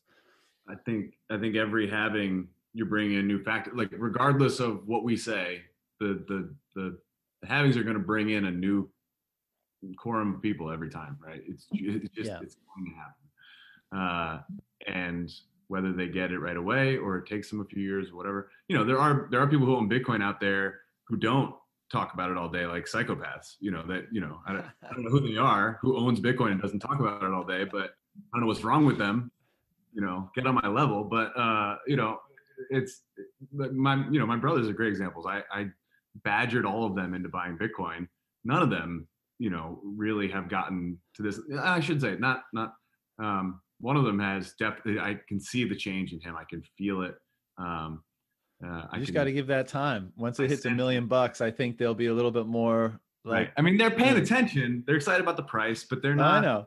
You know, they're not reading Bastiat. They're not. They're not reading what I got. I got Mises over here. I got you know. I got Sovereign Individual. I just finished. You know, so uh, that I read for a couple times now, and and I think that that is. Um, yeah, you're absolutely right. Right, like whatever we. You know, the, it, it's just this great dichotomy of like the tech the tool is so important bitcoin itself is so important it doesn't need us at all but at the same time and you mean watching a clubhouse is, is a crazy place to be just because you see there's so much reinforcement of the ideals that we've that that the bitcoin community has been trying to push over and over and over again and now it's being done in real time. You're watching people come in and be like oh you know i've got nano or i've got you know these other cryptocurrencies and it's it's being you know it's being snuffed out almost immediately like no.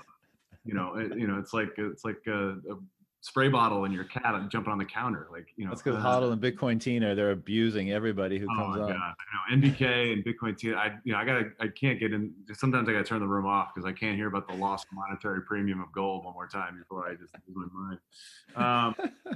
Um, but, um, you know, I, I did want to mention so because because you're here, Colin. Um, you know, the 19 Nixon, I think is uh, and any any libertarian may have watched um, Hamilton's Pharmacopoeia uh, about you know sort of about um, psychedelic drugs and and the misconceptions and and you can't watch that and not have this sense of like you know what are we missing right? And so the sub the, the controlled substance abuse act of 1970 uh, is not something that we talk a lot about in the bitcoin community uh, but i think it is almost as I won't say as powerful as, as, as, as 1971 in terms of what we've done to the money, but you're talking about essentially banning amateur chemistry, right? And so in the book, he, you know, um, Bastiat says, now by what action can society give to every person the necessary education and necessary tools of production, if not by the action of the state? So this idea that the state is responsible for giving you the tools and educating you. I think that comes from like this uh, this sort of elite guilt, right? So people who've made it, these the the the, the in a lot of you know in a lot of societies, there's these people who have benefited from the state, and now they have this guilt of like, well, we want to bring everybody else up, right? The the the, the benevolent dictators, the benevolent, you know, the the quote unquote good legislators, they have this idea that like, well, I I made it, I got educated, the system worked for me but I have this guilt that like it didn't work for everybody. So how do I get everybody? So I'm we'll educate them the same way I was educated. We'll teach them the same things. We'll try to give them the rules, and and and in doing so, they end up redistributing wealth, creating more problems than they solve. Um, you know, you look at you look at China in the 1980s, and, and there's a term in economics, you know, 101 stuff, which is the uh, the PPR, right, or the PBC, which is the um, uh, production possibilities curve, right? So the society lives on this this production possibilities curve. When the state gets involved, it can move you away from that that perfect uh, level of economy where, where the supply and demand crosses, right? You, you can get away from that when the state gets involved and says, this group is going to make rice and this group is going to make wood and this group is, you know, whatever it may be. Um, and you end up creating inefficiencies, right? And so the market creates the most efficient ways for for for uh, goods and services to be provided um, for the state. And you look at you know something like the Controlled Substances Act, uh, and the state has said, okay, we're to provide you with tools, we're going to provide you with education, but wait, the 1960s counterculture was dangerous. We don't like what happened to the people who did acid or the people who did psychedelic drugs. We don't like what we did to to the you know free love movement in the 1960s. So we're gonna not only are we gonna ban those substances, but we're also going to ban basic amateur chemistry. Uh, to the point where in 29 you couldn't buy basic chemistry glassware in the state of Texas, it's a state that we think of as this sort of home of the free. Until 2019, you couldn't buy basic chemistry sets there. And I think about the loss of uh, independent thought and independent creativity. I mean, imagine if we had banned uh, C++, right? Imagine if we had banned computer keyboards because the state had deemed that they were a danger. Um, all the things that we have lost, and then you and then you expand that across the history of the world and all the things that states or, or, or governments had banned because they were educated in such a way that they thought this was correct. Think about all of the inefficiencies created by that and and that's when you know it really starts to hit home of like how much unintended dangerous consequences can come from people who think they know better. Um, give me a state of liberty. Give me a state where you can pursue your thoughts and ideas uh, in a way that allows for creativity and things to be provided. If the united states you know and we, we talk about things like this in bitcoin all the time i think the red flag act um, in in the UK uh, in the early days of the car is a perfect example of uh, you have the UK was was should should for all intents and purposes be should have been the leader of creating new cars uh, in the world. They had they were the leader in the industrial revolution. They had the the ability. They had the money. And what happens? Legislators come along and they say that car is dangerous. We're going to create this thing called the Red Flag Act. It requires three people to operate a vehicle, one person to drive it, an engineer, to be in the car with him to make sure everything's going well, and a third guy to walk in front of the car by 100 yards or 100 meters and make sure that nobody gets run over.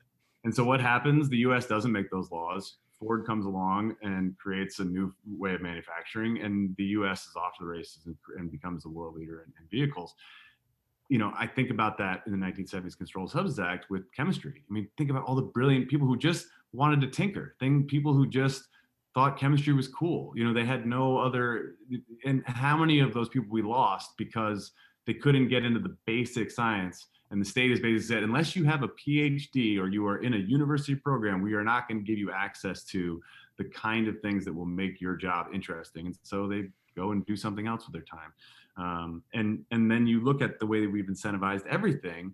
Uh, you look at the brilliant people who end up working in financial services because that's where the money is. Instead of pursuing their passions of astrophysics or or chemistry or whatever it might be you end up with well i could figure out a way using my my advanced mathematical degrees in education and, and interest i can find instead of doing that i can go work for a hedge fund and i figured out a way to tweak their algorithm and make them an extra 0.1% which actually will make equal millions of dollars for the, billions of dollars for them millions of dollars for me. So instead of uh, instead of using my massive intellect uh, and curiosity to to do something that's interesting for the world, I'm going to go and make you know 0.1 percent more.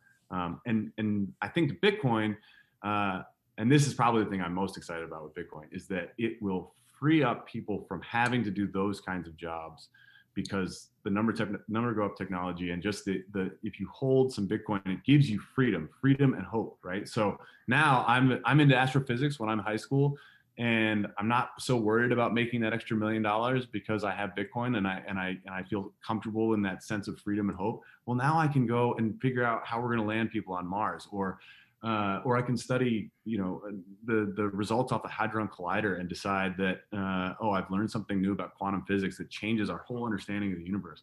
Uh, we're so in the nascent stages of that, and it will free up so much mental energy of the world, of the entire world. People who are focused on this this nothing that we this nothing of making money right this nothing of i need to pay my paycheck i need to you know you know get my mortgage on i'm sorry I'll, next time i'll figure out how to turn my notifications off um, that that that mental capital that is locked in a fiat system can be released under this new system and man can have hope and freedom. I think you put it so well, John. I think that hope and freedom is what Bitcoin gives us. And I think, like you said, I think Bastiat would see what's happening in the world right now and be extremely excited about the possibilities of, of what we are unleashing uh, through this technology. I can definitely speak to what you're saying there personally. Like I know when I was younger, I I've always had a huge affinity and fascination for science, natural sciences in particular. Um, but how do you work in that field? Well, you know, you you have to get a PhD or you have to go to medical school. Um, and if you look at the the structure of the way that those types of careers are set up, well, the next six, seven, eight, nine, ten years of your life are going to involve a lot of debt and a lot of slave labor. And you better just get used to it because that's the way it is and there's no other path. Um, and that that I know for me, like that completely turned me off. Like I at one point in my life, I wanted to go into the medical field, and I took one look at it and said, no, I don't think so. And then other points, you know, I would like, oh, I'd, I'd love to be a chemist. Uh, no, never mind. I don't I don't want to do that. And really, the only place you can find um, fortunately still that type of fostering of creative energy in a logical natural science is in computer programming it's really the only place it still exists uh, because there's no ge- academic gatekeeping yeah i um i think beyond let's say the tragedies that arise from the application of force by the state so i.e war.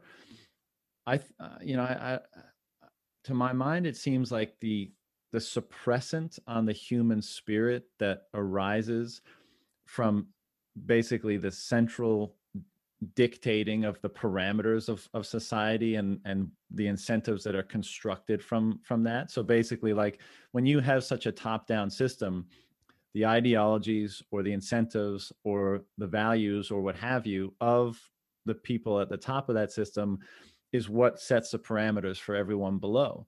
And you know an, an easy example is john one you gave is just like of laws right? Like if we say messing around with psychedelic substances is not permitted well that funnels people away from that and towards something else. And like there are probably infinite examples of how the structure of the the governance systems that we have predicated on the money have parameterized human action and and restricted human action to a, a massive degree which is, is forced people to and Colin, your exa- your case is, is a perfect example.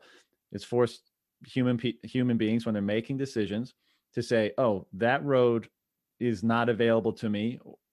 I have to go. You know, this road is the one that's been set out for me, but I don't really like that how that's road that road is set out. I'd rather go down the one that, the, you know, the other one. But the this it's not set up for that you can't make him you you can't make ends meet or you know it, it, like it really morphs the system and what i feel that does is like as your as your example it, it shows like you had an inward desire to explore whatever like the natural world or the natural sciences.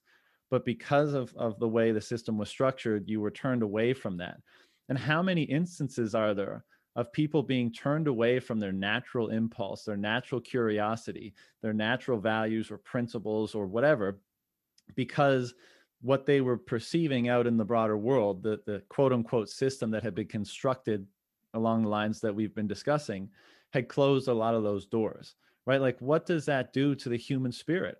And I think what it does, uh, well, I think it acts as a huge suppressant on the human spirit. And I think that is again apart from war the biggest tragedy of all this because when you when you squash or inhibit the human spirit like that i think you get a lot of the things that we're seeing today a lot of frustration a lot of despair a lot of substance abuse a lot of mental health issues a lot of um, violence ultimately you know it, that erupts in different all this erupts in different ways. But i think when, when you continue to you know uh, contract the space around the individual right? When their freedom of uh, uh you know uh, of how they can choose to act in the world is restricted and restricted and restricted and restricted there's a there's a tremendous frustration that uh, arises from that, whether or not it's consciously or, or subconsciously understood. And you know, I think part of the dynamic of of the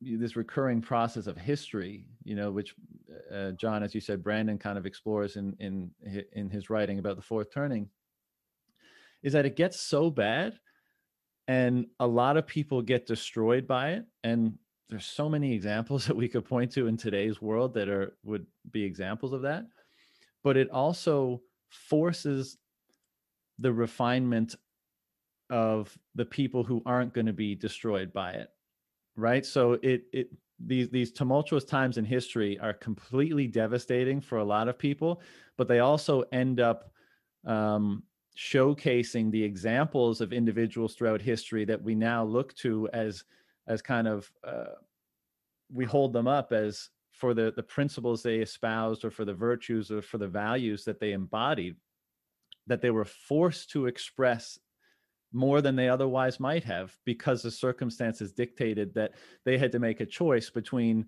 acquiescing to you know the the restrictive or suppressing effects of their current environment or resisting it and actually revealing those things that are most true about themselves right? And you could roughly characterize this as being the kind of story of the martyr right? Who despite the the circumstance despite the the the, the tragedy or the difficulty of the circumstance maintains you know that core essence of truth or virtue or value or principle about themselves. And um and again that is as we've all been saying that is such one of the reasons for such excitement because i think out of this current time which I mean, look, with people, uh, you you mentioned uh, Ilhan Omar recently. Like, we're asking the government to cancel and pay for rents. We're asking them to, you know, get involved in wages. Like, it it's so, it's such a leviathan at this point that's restricted, you know, human dis, individual decision making and responsibility to such a massive degree. Um, and then we have certain cohorts of people. I think the Bitcoiners chief among them, that are being led by by this freedom and hope that they they can now access and see and i think that's inspiring them tremendously but it's also causing us to refine and kind of like cut away the fat of our personalities and our characters and and cause us to contemplate and develop more our own philosophies and ideologies of what we truly are about what are the things that are most valuable to us health family curiosity, play, fun, fill in the blank. I'm not I'm not imposing any of that, but it seems to be a trend that the ju- juxtaposition of the circumstance we're in with now the new emerging possibility that we're perceiving is is is facilitating that process.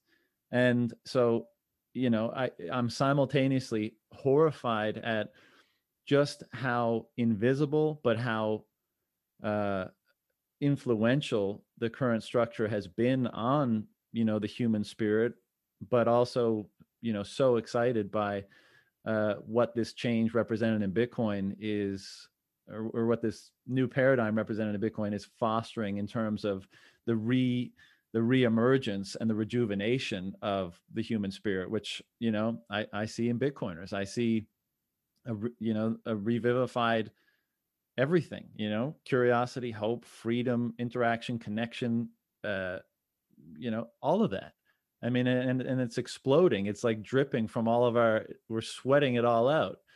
And uh so you know i, I couldn't couldn't be more hopeful about that. But uh, i do think i just wanted to elaborate on that point about how much the restriction of having someone dictate in a centralized system their own values and principles et cetera and having it forcefully applied to everyone how much that constrains and, and negatively influences um, you know the human spirit of the individual. Yeah i, I found so uh, you know i don't know how much time you guys have. I could do this all day honestly. Um, i'm i'm good. um, uh, to tie that back to bitcoin you know this is sometimes you know narratives can kind of come up and then go away and come up and go away sometimes in bitcoin. And, and you know when i first came in the, the, the conversation was always you know bank the unbanked and remittances were like the you know that was that was sort of something that really intrigued me because i had been i'd served i've, I've done two tours in afghanistan. I saw what abject poverty looked like.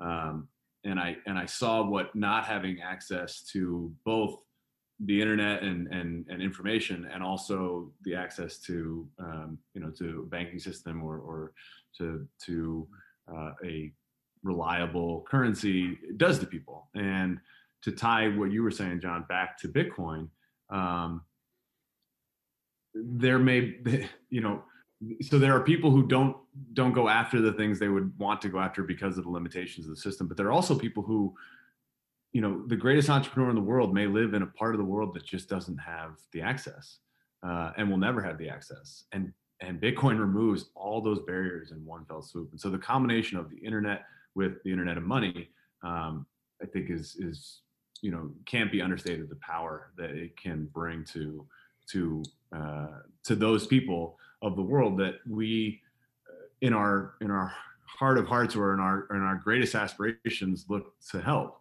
um, you know i think uh, the world is flat you know this idea that the world is flattening uh, and it was it certainly has been s- slowly flattened by the internet and access to it. Uh, and now this this there but there was this missing piece right? And bitcoin is that missing piece of flattening access and and opportunity. Um, and I, and I find that to be just you know such a force for good and such a possible force for good uh, and and people you know I, when I talk to people who are just getting into Bitcoin they're like well what about the other people in the world who don't have access to this or and, and I'm like well okay let's look at you know Nigeria for instance I think 32% of Nigerians now own Bitcoin uh, you know so if you think this is a Western uh, this is a, a, Western adoption. This is, you know, a bunch of tech bros from Silicon Valley. Uh, yeah, there's certainly a lot of that, but there are people in the world, you know, there, there, there are people who are interested in this because they have libertarian ideals or they, uh, they have an open mind or they're, they see the problems in the world and they, they want to get in front of it. But then there are people in the world who need it right now and they're using it in that way right now. And, and I think that narrative gets lost.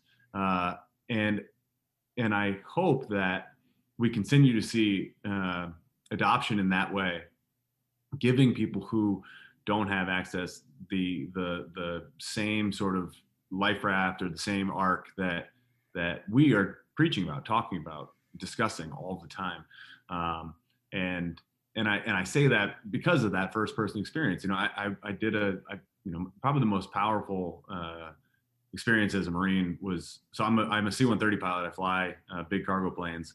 Um, and usually we're doing refueling or we're doing logistics. But in 2013, we had Typhoon Haiyan, which wiped out um, southern part of the Philippines. Um, and we went there to do humanitarian aid relief and seeing so so being a part of that operation, being a part of uh, you know that force for good that that that we we felt you know we were doing there but then at the same time seeing uh, the level of uh, the lack of access to the things that we take for granted uh, was a really powerful moment for me. And then and then again deploying to afghanistan and seeing it again in first person of the lack of you know you have a population that is illiterate to the point of you know i think 75 80% in parts of in, in the southern parts of afghanistan. Um, and if you can combine those things together you can make this give access to these people that that would otherwise not have it. And they are the ones that will i think they're the ones that will adopt it faster than people uh, that i talk to on a daily basis who are like oh i heard bitcoin's doing well like that's cool. I don't really need it. I've got a bank i got venmo right? I've got i've got a bank account i got a chase account i got a credit card. Uh, i hope that uh, the the the actual requirement to adopt it outpaces those uh, who who don't see it for what it is and just assume, well, you know, I've got I've got fintech, so I don't need Bitcoin, and don't understand the fundamental difference between the two. Uh, yeah.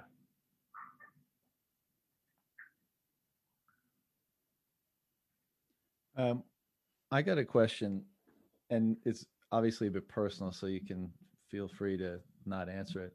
Sure. But you know, we're, this conversation centers around what Bastiat thought was the primary raison d'etre, the primary use of law, which is to bring together collective force in order to preserve individual liberty and and prevent injustice. Um, and you know, Bitcoiners, we, have been discussing a lot what uh, some of the philosophies that Bitcoiners tend to have. How do you square, you know, being a part of the instrument of the apparatus of force for this big, you know, Leviathan state that we've been largely criticizing throughout this conversation, yeah. with, you know, w- you know, let some of the philosophies that may have been amplified in you since coming into Bitcoin or along the lines of what we what we discussed. Like I'd, I'd just be interested in hearing how you square, you know, what you do with yeah. I mean, I think the things you've been saying. There's um, there's certainly a you know there's there's there need there's always needs to be a separation between the the warrior and the state um, or the or the uh, the military member and, and the state and the philosophy behind that. Um, you know, people join the military for all kinds of reasons, right? And and some of those are incentives because you know maybe maybe you're joining because of its education or uh, you want a benefit that has nothing to do with military service or what the military does. Um, you know, it is something that is you know it, it is it is an interesting process to go through while I'm still serving and and I am still wrestling with those with those thoughts. But you know, I do think, you know, and he, he does say the function of law is to protect the free exercise of these rights and to prevent any person from interfering with the free exercise of these same rights by any other person. Uh, in a global state, where does that? That is one question I actually had about, you know, as I was reading about Bastiat and how he would look at the world today. Sometimes that is an easier thing to dis, to discern on a local level, or you, or at least you think the state can control on a local level. But when you're talking about global threats, um, whether that be terrorism or a nation state. Um, where does where does that military stop? Right? Where does so if if you think that um, you know a, a, a Taliban-like attack of 9/11 or something other than that uh, is possible, does the military stop at uh, we're going to retaliate when things happen, or or do you take more of a George W. Bush type approach of uh, you know we're going to go out there and root out the evil and stop it before it can it can uh, raise its head? And I do think you know I, I, think that Bastiat talks about it right? You know the the existence of persons and property precede the existence of the legislator and his function is only to guarantee their safety well where does that guarantee stop and start and uh, I think that there are uses of military that are required for a state a, on a global stage. So I, I, you know, there, there a lot of Bitcoiners will say, well, we don't, you know, the military is not something we need, or we, it, or it, or it is the the military that protects the fiat system. Um, and and I think that get, what gets lost in there is the protection that the military provides to the individual or to the people of that state. And um, and so I I think there is a place for national defense in in the world in a Bitcoin world. Um, I just think that we have overstepped that in the current fiat world. Yeah, I think um, you know I, I hear what you're saying, and I, I think it's hard to parse out. It's always hard to isolate certain things when they're in such a broader, you, you know, like you mentioned George W. Bush saying like, well, you know, is defense is there a preemptive element to defense? But then the question is like, well, yeah, but how much did you contribute to the thing that you're preemptively dis- defending against, right? Mm-hmm. And so, um, you know, that that that's why I asked to to get your thoughts because, like we've been saying, defense is always going to be, or perhaps is the primary component of the law, but you know, it seems like it's become like everything so perverted and so overused and so exacerbated that uh, to be to, sorry, to have I don't been abused. You know, Breedlove talked a little bit about this. I forget where I was listening to it, which is sort of that uh, that idea of the fiat system. Uh, it it takes what would normally be so it takes that require it takes away the requirement of, of um, consent from the populace, right? So. Mm in a Bitcoin world, could we still have a military? Could we still have a unit for defense? Yeah, but it would require permission. And right now, we don't require permission. I think that's the fundamental difference, and that's the change I would like to see. Right. So there is no requirement for permission of like, hey, should we build, you know, 10 bill, you know, hundreds of billions of dollars worth of F-35s? Uh, you know, is that something that we that we need as a nation? Um, you know, when there's no permission required, then yeah, we'll build we'll build them until you know until the next idea comes out, and then we'll spend more money and build those. And so there, you take away uh, the requirement for uh, efficient use of capital, and uh, you know, and, and I think even in in a world of COVID, however you feel about about COVID, you know, maybe there's a world in which we say, uh, hey, we're going to raise taxes by 0.1% this year because uh, it'll help us, it'll help the, the entire populace. Um, it'll, it'll, it'll benefit the entire populace. But again, it's, it's required permission. And that's what we've lost in a fiat system is there is no requirement for permission or asking the, the, the governed or asking the people for how we want to do that. And if you outstep that in a Bitcoin world, then your government fails and the system will turn to something else. Whereas now you can make mistakes forever and you can just print over them and print over them and print over them as we see time and time and time again. And uh, and I think that's that's the the the difference that I hope to see. Um, now I, it's so hard. I, I feel like for, for me at least, as I'm still sort of grasping, is like what does the hyper Bitcoinization world really look like? Is there no more nation state? Is there no more government? Is there, you know, are we all in cyberspace? Do we become interplanetary? I don't know. I, you know, it's, it's, it's something I'm still grasping with. I'd love to hear your guys' thoughts. Uh, you know how how that world looks. But I, you know, I'm listening to the conversations, and I'm and I'm still trying to understand, or I'm still trying to to form my own thoughts on what exactly that world looks like. Um, I would ask if you've ever read any Rothbard, John. Yeah, I do have. I uh, I have. I have read some Rothbard for sure.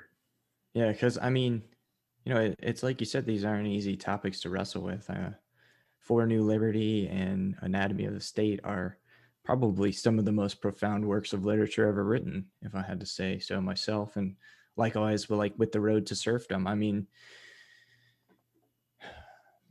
um, I certainly understand your contentions, and and and, but I don't know. I know for me personally, I I feel like the more I dive into these things, and, and you know, you see uh, other John has Sovereign Individual back there behind him on the table. Uh, that's another book that I've recently gone through, um, and I had kind of been putting that one off because it, it was kind of exactly what I expected it to be, but I enjoyed it more than I thought I would because it had so much history in it, and I love history.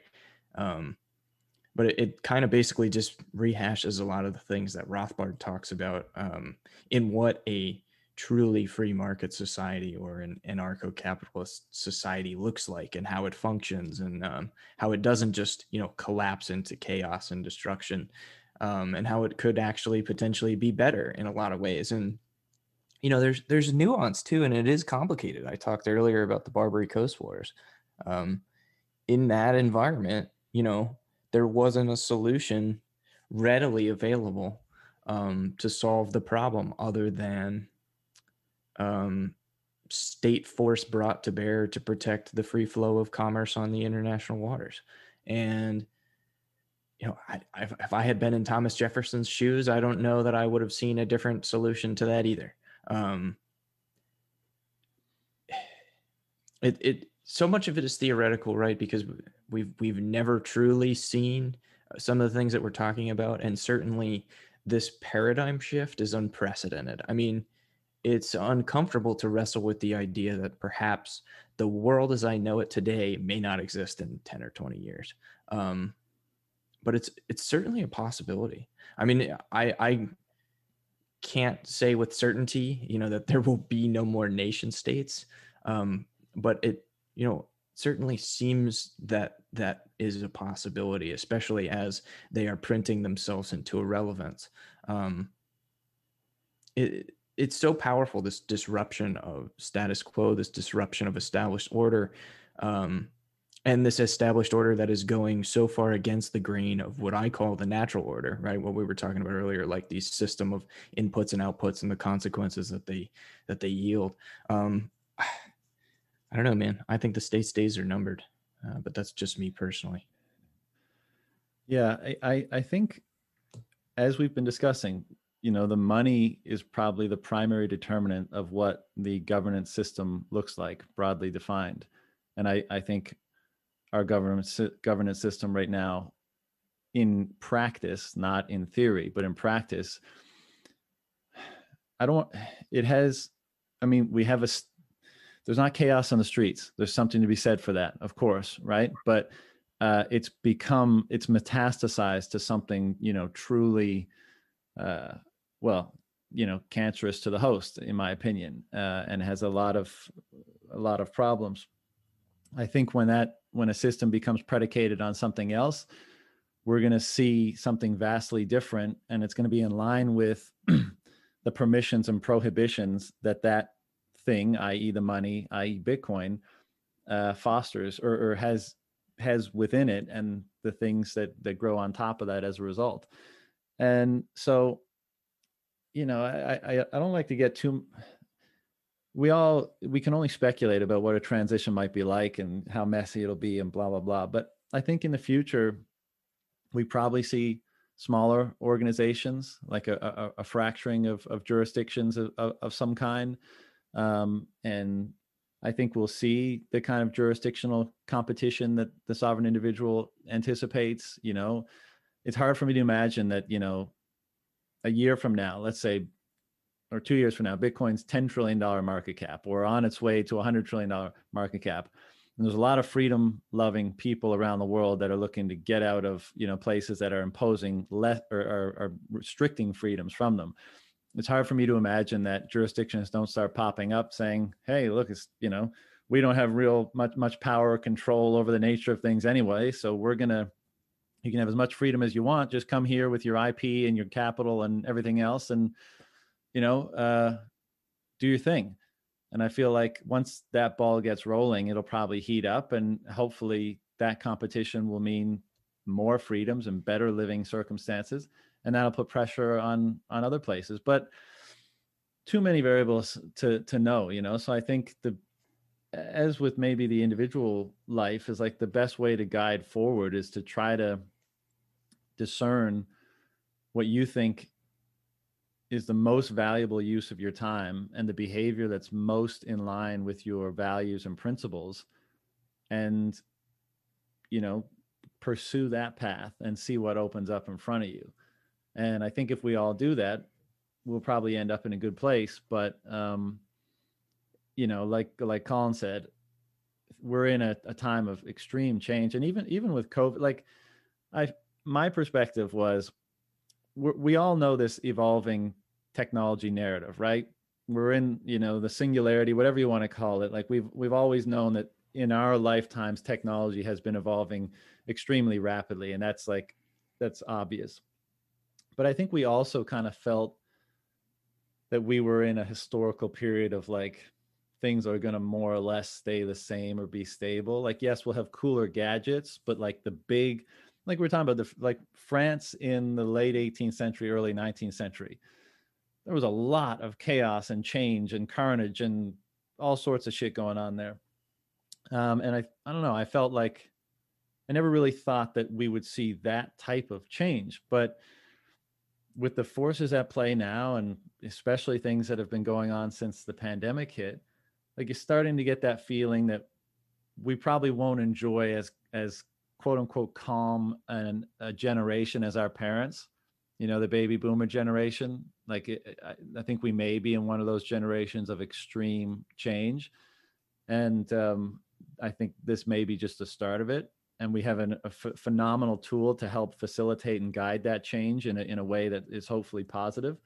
But no change comes without disruption right? That's the whole point of it. And and disruption can be extremely uncomfortable for people that are resistant to it or not prepared for it or what have you.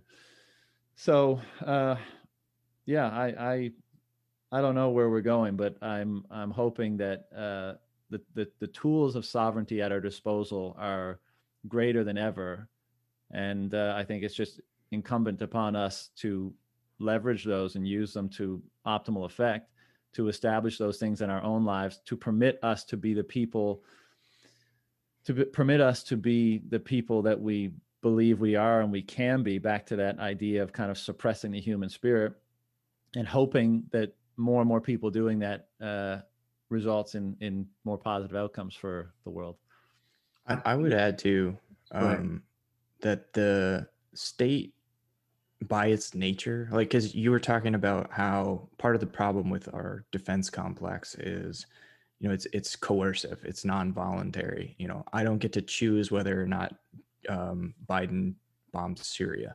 Um, and and a, a, less coercive system um, would would be preferable and might evolve out of bitcoin because the state loses its ability to just fund non-profitable endeavors um, you know, essentially what you're describing there is a, is a more free market system where if you don't like this, you go to that, and all participation is voluntary because if they don't get your money from you, you know, you don't take their service and they go out of business.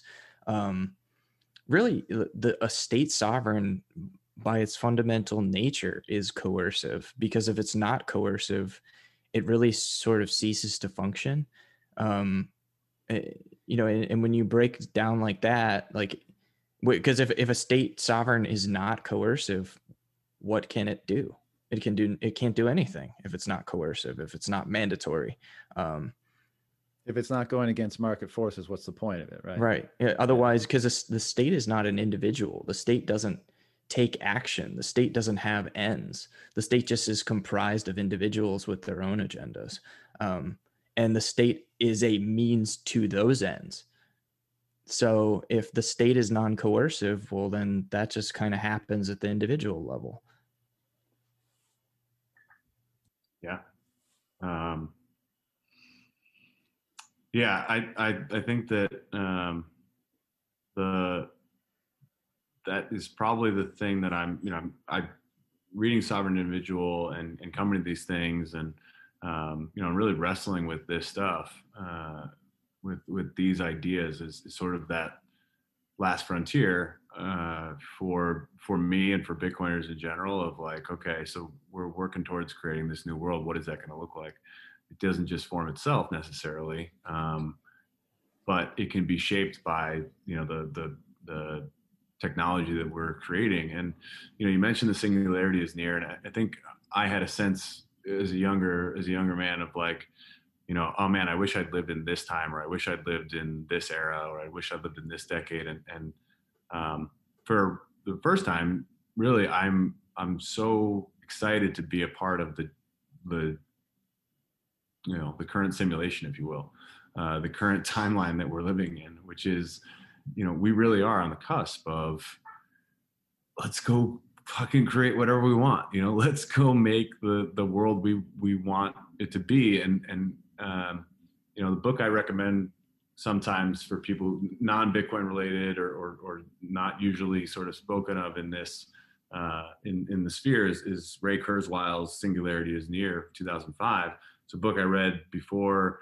uh, you know before the white paper was published that i think most prepared me for accepting what Bitcoin was and what it was going to be, and just that I just replacing that idea that you know we, we are all linear thinkers, right? Human beings are linear thinkers. It's almost impossible to think in parabolas. But reading Ray Kurzweil eh, primed my brain to to look at at those parabolas and and and start trying to think in that way. Um, and so when I came across Bitcoin, I could understand the power of parabolic money um, as opposed to sort of this linear thinking of like, yeah, we're just going to continue on this basic line. And now we're in the early stages of, of, of, of as Ray talks about sort of that knee in the curve when things start to go vertical. And uh, if you extrapolate that out to our governance and our society, the amount of change we're going to see uh, in the in the coming years is is going to be so rapid that you almost can't uh, you you almost can't comprehend it, right? It, it will happen. It will happen in a way that uh, you know, looking at your small area won't feel like a lot is changing, but when you look back five, ten years, the whole world will have shifted. Um, and so, that's what makes it so difficult to really predict what what is that what is that possible world going to look like and and it is important that's you know we talked about earlier john the, the importance of reading or the importance of thinking about these things. That's where i think these sort of important ideas come in because the, the landscape is shifts so fast. We need some kind of it will be helpful to have some kind of guide of what that world might look like. And this idea of returning to a smaller nation state or a city state or, or a sovereign individual uh, is a really powerful idea that we finally have the tools and technology in order to implement that. Well, that that's the interesting conundrum and irony of this situation because a top-down, centralized, rigid organizational structure like that is very poorly equipped to uh, to confront accelerating novelty right? The accelerating development, uh, as you just articulated. And the irony there is that the more it struggles with adapting to that change, the more restrictive it becomes, the more it attempts to control all that change. And that actually is inverse to its best interest, or it's it makes it less and less capable of responding to the change rather than more but it's kind of in its nature to try to solve problems in that way and this you know bringing things full circle nobody no entity is more capable of adapting to change than the individual and you know this that line of thinking is not only represented in Bastiat's book but it's pretty much at the core of all religious and spiritual things you know uh, philosophies and uh, truths perhaps uh, and we explored this recently on the last uh, book club but that it is the the domain of the individual to mediate the process of to to to best mediate the process of change with the order necessary to navigate the world right? So obviously not everything can be current uh, can be always in flux. You need order for safety and for you know to build upon existing knowledge but you also need to be able to delve into the unknown into into the chaos into the change to be able to take out novel and useful information from that and reintegrate it. And that is the domain you know of call it the logos or free will or the individual and that is definitely not the domain of the state and the more things accelerate uh, i think the more that becomes obvious and i think perhaps that's why we're seeing a change on the individual level where more and more people are are responding uh, in my opinion, properly to that change. But I think that's also why we're going to have a kind of it's darkest before the dawn scenario where uh, the amount of change and disruption is only going to exacerbate the flaws and the problems in the existing structure that attempts to control and organize and and fail to adapt to to that change, which is the state and and ultimately its uh, oppressive measures taken in the pursuit of that. I, mean, I think there's plenty of examples um, just in the last decade of things that the state has done because it had to be done, right? We had to bail out the airlines, we had to bail out the banks. Um, and yet now here we are, you know, 12 years later, and there's planes flying through the air with parts falling out of the sky. And everyone's like, man, how does this keep happening? Um, well, you know, when you, when you, st- do, I guess we didn't learn anything from the Soviets yeah when you turn everything into a zombie it's going to start losing toes and legs and ears and stuff you know like things things decay and they break down and if they're not able to be to die and be recycled then you know you're you're going to get you're going to get that kind of stuff. And you know that's one of the real fundamental components of Bastiat's whole philosophy and everything we've been talking about is and because we talked about the printing press and we talked about you know where's the line of even from a military perspective how do you define defense and all this stuff? And it's such a slippery slope right? Say oh it's a crisis you know like we have the ability does that not mean we have the obligation to help right? Whether it's a humanitarian crisis outside the border or inside the border say look we know we're here only for the, the, the defense of liberty and to preserve justice but everyone's really suffering right now and, and i think we could help and that is such a slippery slope to uh, to go down that road because it leads to in my opinion where we are now and you know the faith underlying Bastiat's philosophy here is in the not only the sovereignty but the ability and the responsibility of the individual to basically figure shit out for themselves. And as he goes to great lengths, or not great lengths, but he mentions in the book, that doesn't mean like dog eat dog world, everyone fight for themselves. It just means that he he has a faith in the individual to make the relationships in their in their in their lives to act as a market participant, to act as a, a social creature in such a way that manages their own well-being and the well-being of others whom with they're connected right it doesn't it doesn't require the intervention of a supra nat you know supra individual entity to facilitate all this that stuff. And in fact that that is ultimately detrimental. So there's a faith there that like you know you have to be okay with what freedom produces. In our, in his opinion, and I think in ours, freedom produces, well, obviously peace by by definition, but prosperity and uh, happiness and et cetera, et cetera. But there's also elements of freedom that you might find distasteful, i.e., letting a company that employs 100,000 people die, because that's the iterative process of of identifying poorly deployed or poorly managed capital and then recycling that and turning it into pristine, efficient new capital to go towards discovering more truth in the market, to go towards entrepreneurs taking more risk and saying, I identify this as something that that people want. I'm going to try to produce it in the way in which they want it. And I live or die based on my capacity and ability to do that. You have to be okay with that process. And it seems like, you know, in, in the broad um, uh, trend of softening society, possible, you know, most likely in no small part because of the softening of the money, that there's a less and less acceptance of that process. We don't want any company to fail. We don't want any bank to fail. We don't want anyone to lose their jobs. We don't want anyone to not have this or have that.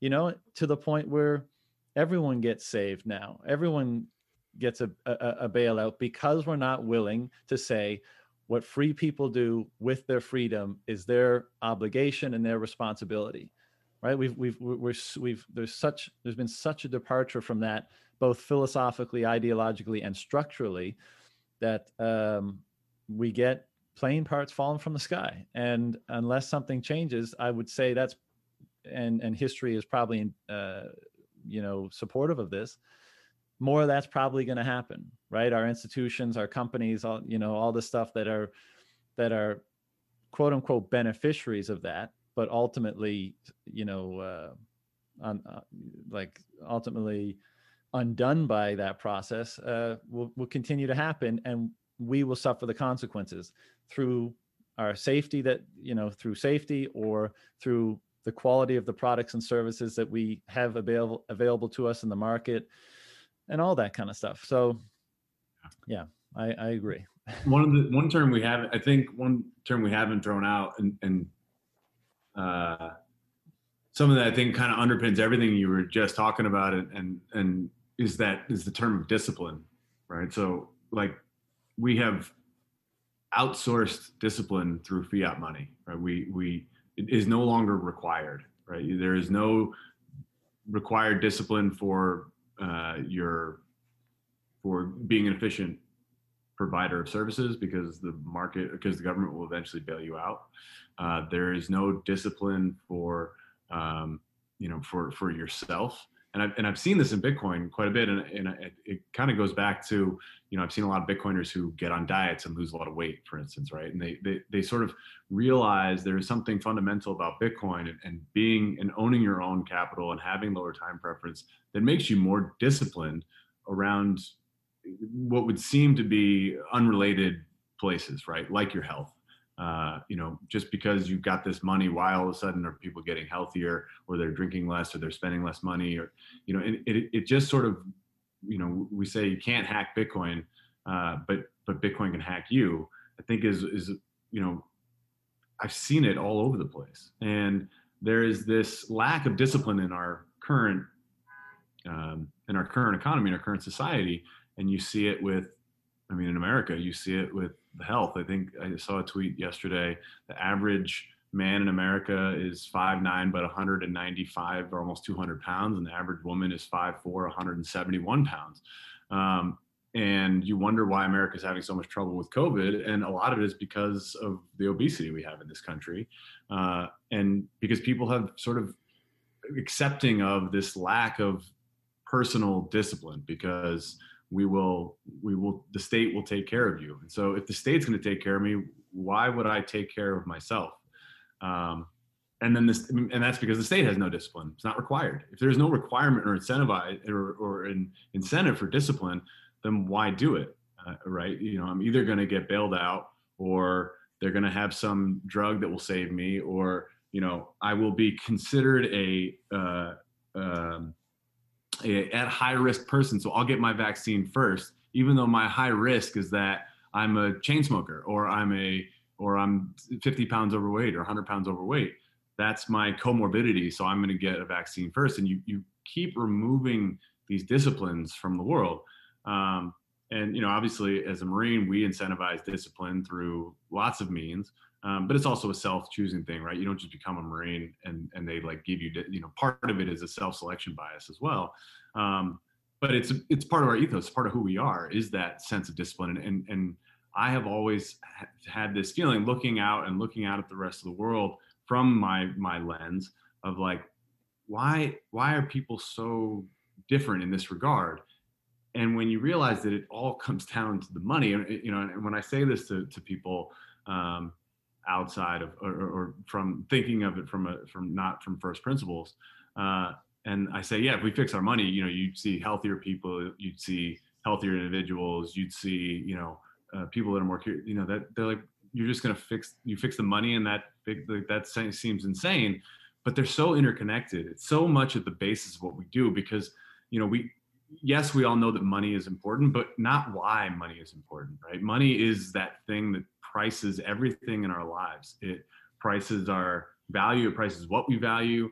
Um, and if you if you deteriorate that market, right, it's like changing uh, it's like changing a unit of measure, measurement, right? It's like changing uh, if you say, hey, I run a six minute mile, but then you change the mile to be 20% more on a given day or 20% less in a given day how are you ever supposed to keep any sort of standard of of what uh, you know or how do you keep any sort of measurement standard? And and it's the same with money. If if we have no idea what the money supply is if, if the government's going to print another 1.9 trillion dollars and what do you get? You get headlines of biden solves poverty for 20% of america it's like that's that's not what's happening. But yet as bastiat says we have you know you the education the the politics and the news all sort of are playing into this idea. And and not necessarily nefariously it's just the world that we've built. It's this lens that we've built this idea that um, you know if you're wronged by the state don't worry the state will either take care of you or you can sue the state and they're going to give you 20 million dollars for what they did. But the state doesn't give you anything. The state can't give you anything. They're taking it from everybody else and giving it to you.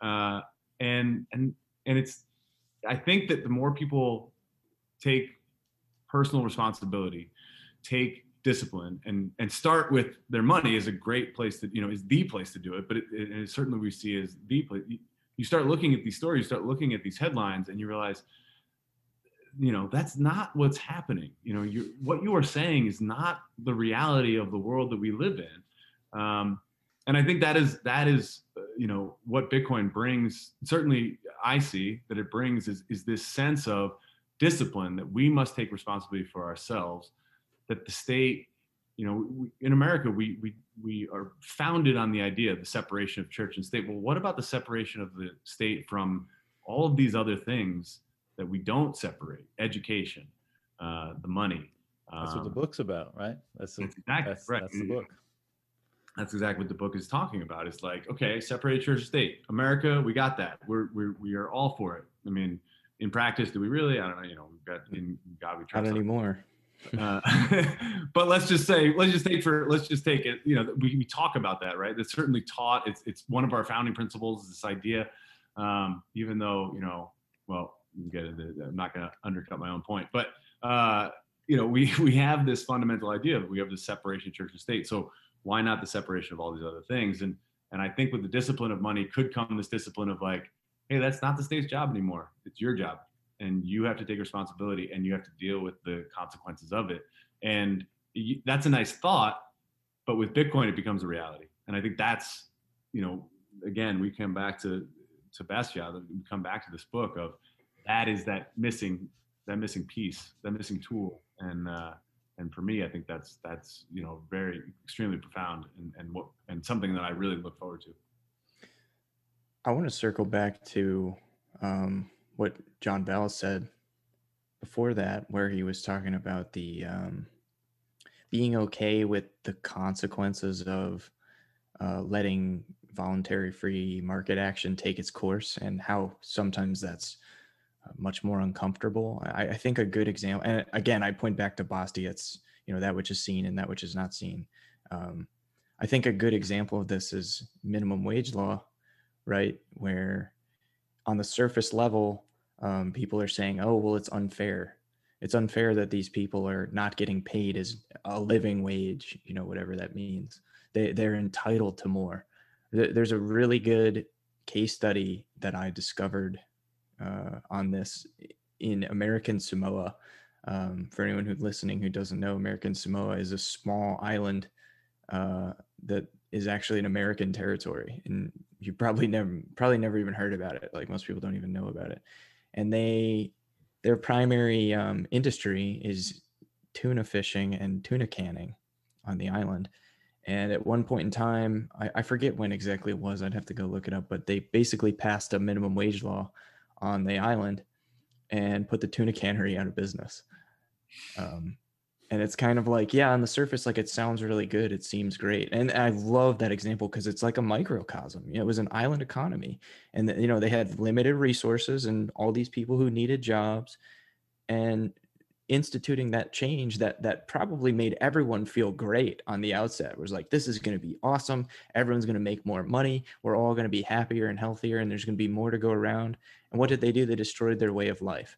Um, and it's interesting too that you know you look at the west which is probably the most philanthropic um, society that's ever existed. I mean eh, granted america is not perfect but it's probably the closest thing to a truly capitalist system that we've had in, in at least a long while. And it's been one of the most prosperous nations that's ever existed and certainly the most advanced um, but yet we see we see huge outpourings of, of philanthropic organization and support and charity um, to lift to try to like you know lift people up and lift them out of poverty. But it's when it becomes coercive it's when it becomes non-voluntary it's when it endangers businesses through things like minimum wage laws. Like yeah it feels good it sounds good it doesn't work. You know it, it has to happen naturally it has to evolve through people's desire to help one another um yeah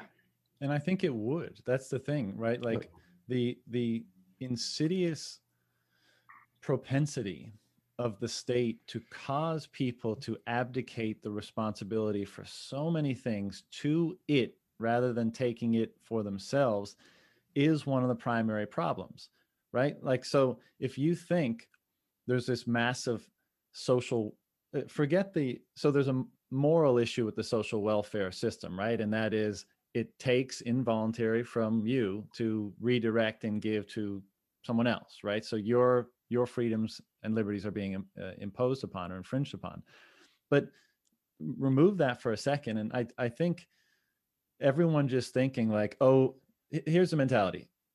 The, the government will take care of it right social welfare or education or defense or healthcare or whatever people say the government will take care of it. So I think in a in a different sort of environment where that wasn't the case, and this question comes up all the time, I think one less people would need social welfare because the market would dole out the rewards more efficiently than the, the market with state intervention does. So I think there'd be less need for social welfare. I think the level of uh, prosperity genu- uh, generally would be higher. And so i think people would have more disposable income to potentially contribute to whatever welfare was necessary. And i think that would happen because people wouldn't de facto think that it's going to be taken care of by somebody else. And it would be far more local.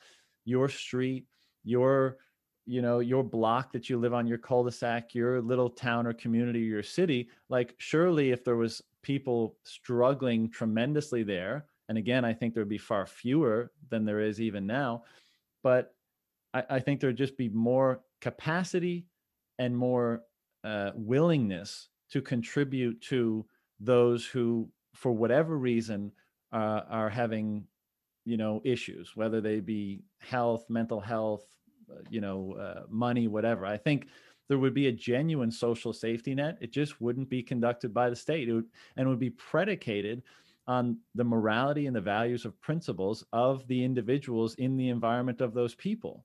Right? That's that's the other like incredible perversion uh, or you know one of the main impacts of the state is that it, it so influences the morality of the of the individuals in such an insidious and often you know subconscious and unseen way.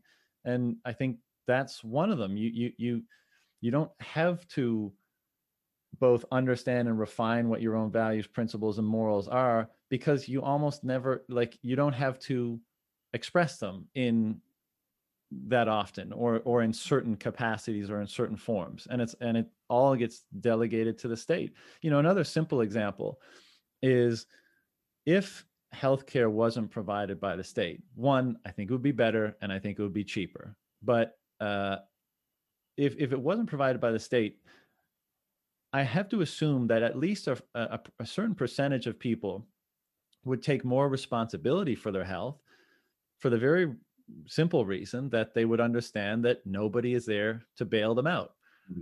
Right? So so right now you can you can smoke all your life and can eat cheetos all day and can do nothing and show up at the hospital at 55 and say like a cancer heart disease and and, and i'm obese. Please fix me. And and you know it's different in different places but in canada that's the case right? You can do it and and it's on the dime of the state. Um, whereas if you if that wasn't an option if you knew you were going to have to pay for your health care how much would that influence your decision making? I mean, I, I think it's impossible to refute that it would I- impact it in some way in the direction of I'm going to have to take more responsibility here. So, you know, I, I I totally agree with that characterization. And on the minimum wage thing, and and the minimum wage is a great uh, example, also of gov of of the the the thinking the unavoidable thinking of centralized mechanisms of control the uniformity of thought and action right? Which is totally incompatible with the diversity of circumstance situation environment and individuals spread out over a broad area right? And so that's that's that's one of the funny things about today. I mean this the you know diversity diversity is celebrated but equality is enforced which are you know counter to one another.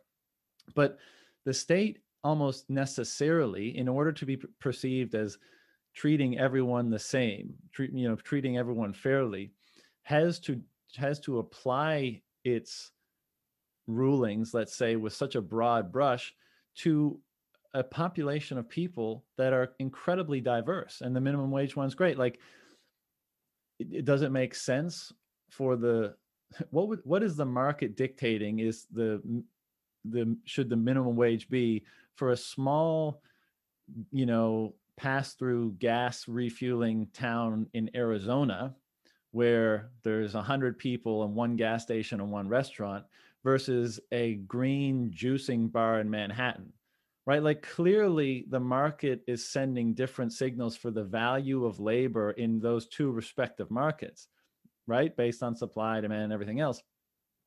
But the state necessarily has to think uniformly and treat everyone as the same, right? And say, doesn't matter where you are, doesn't matter what the dyna- the market dynamics are. This is how, you know, this is the uh, the right amount of money for for people to earn in order to live a quote unquote living wage. And as you said, Colin, like obviously, if you impose such arbitrary restrictions on on self-regulating market functions, all you're going to do is fuck shit up. All you're going to do is make it so those jobs go away. And so those people, not only are they not earning $7 an hour, they're completely unemployed now. And now they're on the hook for the social welfare system. And now they feed in to, you know, they exacerbate the problem that was already existing in the first place. And th- that's the, the tricky thing about all this is so few people, and you know, this year has been, or last year and this year has been such a obvious example of this, but so few people have a lack of appreciation for history. Very, I mean, this book is a great example. None of this stuff is new. Like, there's not really any new ideas floating around. The way governments get on is is relatively the same. Circumstances and environment a bit different, a bit different. Technology is a bit different, but all the problems that we have now and all these issues have played out before, and they never ever end well. And we're making all the same mistakes again. And you know, so that's one of the frustrating things about uh, we've been talking about how coming into Bitcoin and understanding all these disparate elements of it bestows a certain clarity on people. And I think someone mentioned this recently on a podcast, but we were talking about like everything comes into the world with a curse. You know, Breedlove posed this question to us one time. What, you know, what's Bitcoin's curse? And I was struggling to find like what that was. And someone, can't remember who, said like, that's it. It's the feeling of isolation by th- seeing things more clearly. Now, the fact that we have this Bitcoin, you know, Bitcoiners all over the world that we get to connect with really helps to counterbalance that and maybe totally negate it. But when we withdraw to our normal meat space lives, I know a lot of us feel like we're seeing a very different world than most of the people in our direct environment are seeing. And, you know, that can be a cause of frustration or, or friction or isolation um, and so it was interesting for the, the you know the person to identify like maybe that's the curse of bitcoin or the curse of clarity or truth in general it's that you see the you see the lies in everything else right? The truth is beautiful and it's enlightening but it casts the light of truth on everything and it reveals the lies or the falsities or the delusions everywhere else. And that can be that's something that you've got to wrestle with to to develop the proper you know approach to. My, my favorite book in the Bible is uh, Ecclesiastes, Ecclesiastes and Proverbs, and it's something I think everybody should read, even if you don't don't believe in God or don't like the idea of the Bible or the church or whatever. Forget that. There's some incredible wisdom in the Bible, and Ecclesiastes was written by Solomon, and Solomon said, you know, above all, search for wisdom, get wisdom, get understanding, search for it like it's you know find find gems or precious gold or silver and he said you know with with knowledge with with an increase in understanding comes great sorrow and with wisdom comes tremendous grief Yeah. And you know, I used to tell myself something when I was younger that I, you know, I guess no surprise it's informed a lot of my development, but it must have been 20 years old or something like that. And I always I, I guess I realized that the dynamic that exists in the, in that capacity that you just characterized.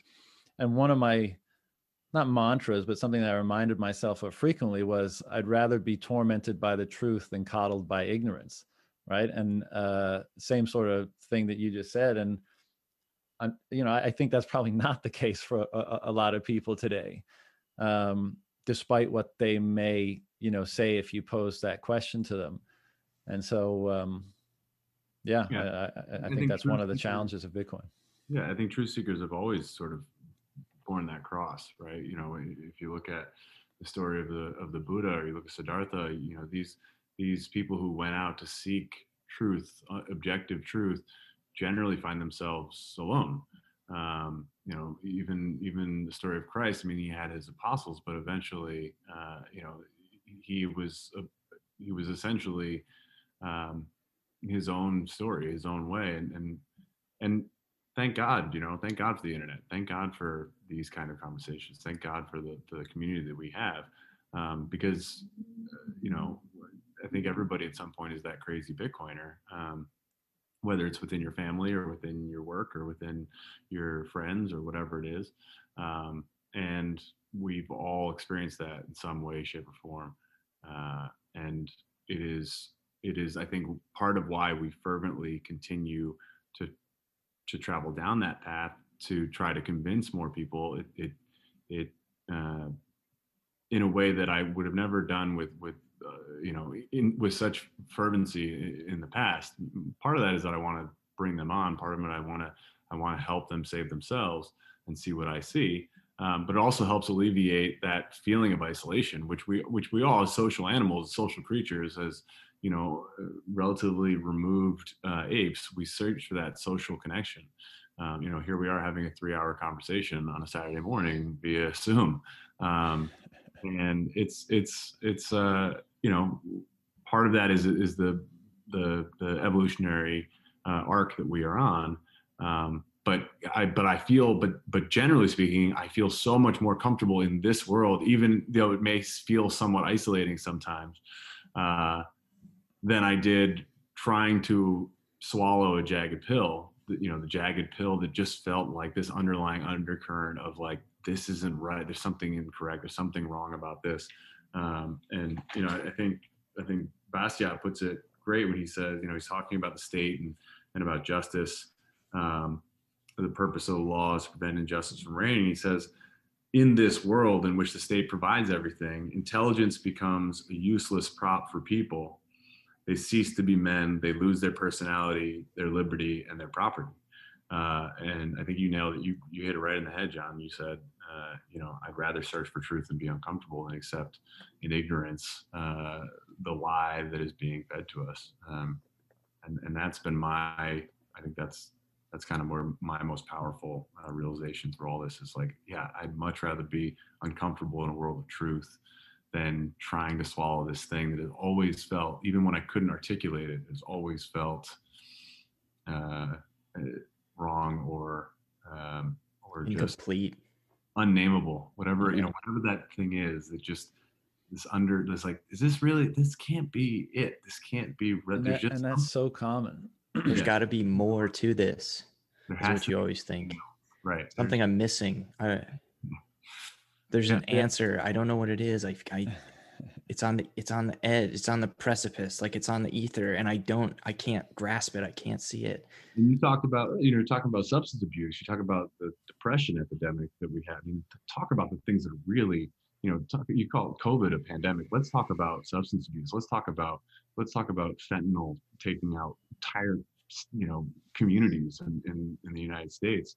Uh, that's because that's because everybody, whether they know it or not, is is is is wrestling with the same thing that we're talking about right now, which is that underlying feeling of like either lack of hope or uh, or or lack of truth or lack of understanding. It, it all kind of undercurrent to this sense of like it's just right there I, I can't grab. I'm not sure what it is, and since I can't find it, you know what? I'll just put a needle in my arm because who, you know, w- what's the difference? Well, uh, for some of those people, they're so scared of the truth that it actually drives them towards, you know, that fantasy. And that's why we build these bubbles for ourselves that, that protect us from what's real. So, because we don't want to face it you know probably more so on a subconscious or like an implicit level than right whether we know it or not i think that's right. the that's the point right like it's like whether whether the guy who is you know putting a needle in his arm uh, you know whether he can articulate that man I, you know if only i could seek truth i wouldn't do that you know whether he's having that conversation with himself or it's just this sort of underlying sense of loss of you know loss of basic understanding of what what is that that sort of pit in your stomach, that that feeling in your heart that just sort of doesn't feel quite right. Um, and it's something that you know, if you'd asked me five years ago, ten years ago, there's no way I could have articulated what it was. It just sort of was this sense of ennui uh, that everybody risks. You know, we're not special. We're not some special generation that's that's uh, wrestling with this. I mean, Bastiat was wrestling 200 years ago. He's doing the same stuff. I think uh, that's I think that's part of the tragedy is that, and I've mentioned this a, a little bit before, but you can have that that desire to seek and see truth um, and you can find it within yourself irrespective of your environment right but then you then you test it against your perception of the world. You say like i, I feel like i've come to a individual truth. What application does that have have outside of me? And then you test it against the outside world and the outside environment you're in and you're like man that doesn't feel congruent at all. You know and i think this is one of the the spiritual quandaries of the perversions that are inherent in the systems and the structures that we erect for ourselves and that are we that, that in large part we are subject to is that they don't reflect reflect properly the truths that we find within ourselves. And as a result we feel we don't feel very congruent with them. And that creates a lot of that friction a lot of that frustration a lot of that that you know despair that you're talking about that causes people to say like i can't figure this out. I there's something in me that i feel is genuine and true and i'm not seeing its reflection or or how it fits in the outside world and that destroys people. And what i think is so you know amazing is that and and, and the, you have to do each individually but like i think what bitcoin is going to foster is a more genuine it, the world it creates will be a more genuine expression of who each of us truly are because the signal that we send to the world or to the market is not being as corrupted as it currently is right? And so that means the world that we get is going to be a better reflection of, of who we all are as individuals and the emergent how that looks as an emergent uh, system. And then i think people will when they're on their own you know journeys of self-reflection and understanding and stuff like that there there'll be far more congruence with the truths they find within themselves and what they see out in the broader world.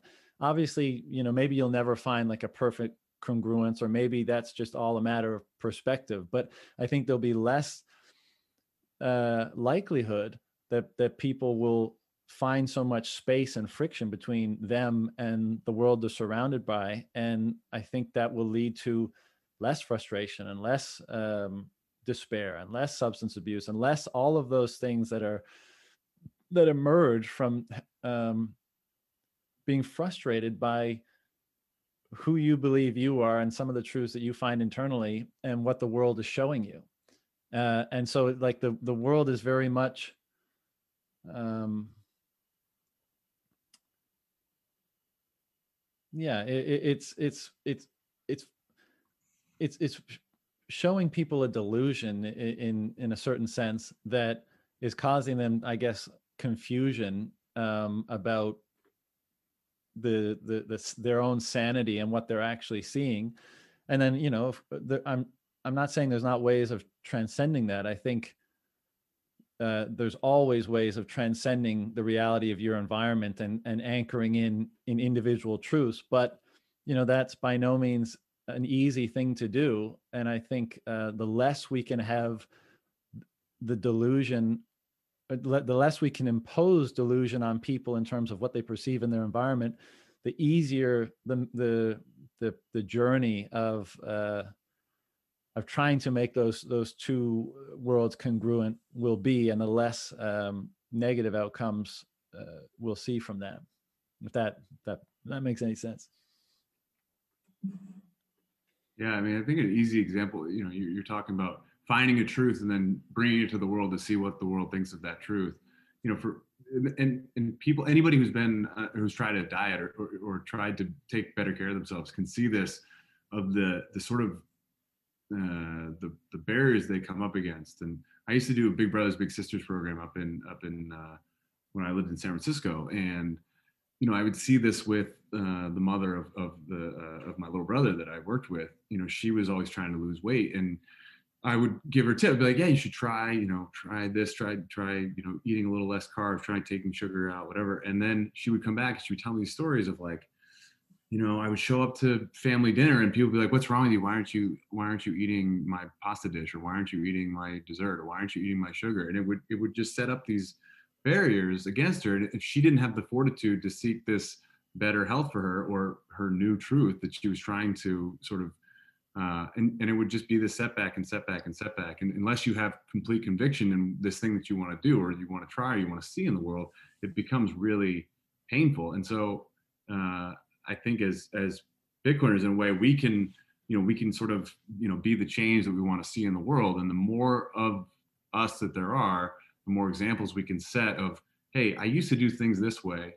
Now i'm basing my life in sats. Now i'm and because of that i'm basing my life uh, around all these other first principles and truths. And and look at you know and and, and look how much healthier I am, how much happier I am, how much more sort of curious I am, these other better changes that have come out of my life. Um, you know, and I think that's what I try to say. I mean, people look at me, I, you know, I'm a, I'm a, I do OMAD and, uh, you know, I've always been healthy. I've always been fit. Uh, it's never been, you know, I'm not like, nobody's going to look at me like, oh my God, you've changed so much. But when I tell people like, hey, yeah, I eat and I fast for 22 hours a day, they think I'm insane. But the more I can kind of tell them stories about how that's made my life better and made it easier, you know, things that you wouldn't necessarily think. Like it's one thing to lose some weight, but it's also to say, hey, it's also given me all this time during the day. I've got better mental clarity. Uh, I'm performing better at work. I'm making better decisions. I'm making healthier decisions with my relationships because, you know, et cetera, et cetera, et cetera. Then people start to get more interested. And I, will tell you, uh, so this personal story for me. I actually, um, I uh, suffered a snowboarding injury uh, five weeks ago, right? So I actually uh, fractured two vertebrae in my neck um, in the beginning of February. Um, and I, you know, I, and I talked to the doctor, and she said, you know, this is, you know, I, I don't like to use the word miracle very often, but you're probably in the 5% case of not being a quadriplegic, right? You're probably 5% of the people that suffer this injury walk away from it. Uh, and and I was like, that's you know that's remarkable. Um, and, you know, it really was a miracle. But she also, I also, you know, through the time she said, you know, you're not gonna be able to eat for the next 30 hours until we do the surgery. I said that's fine. I, I generally fast about 22 hours a day anyway, so it's not a big deal. And she's like, oh, you're fasting. That's really interesting. Uh, fasting uh, has shown to help people recover from and have a more protective spinal fluid around their spinal cord.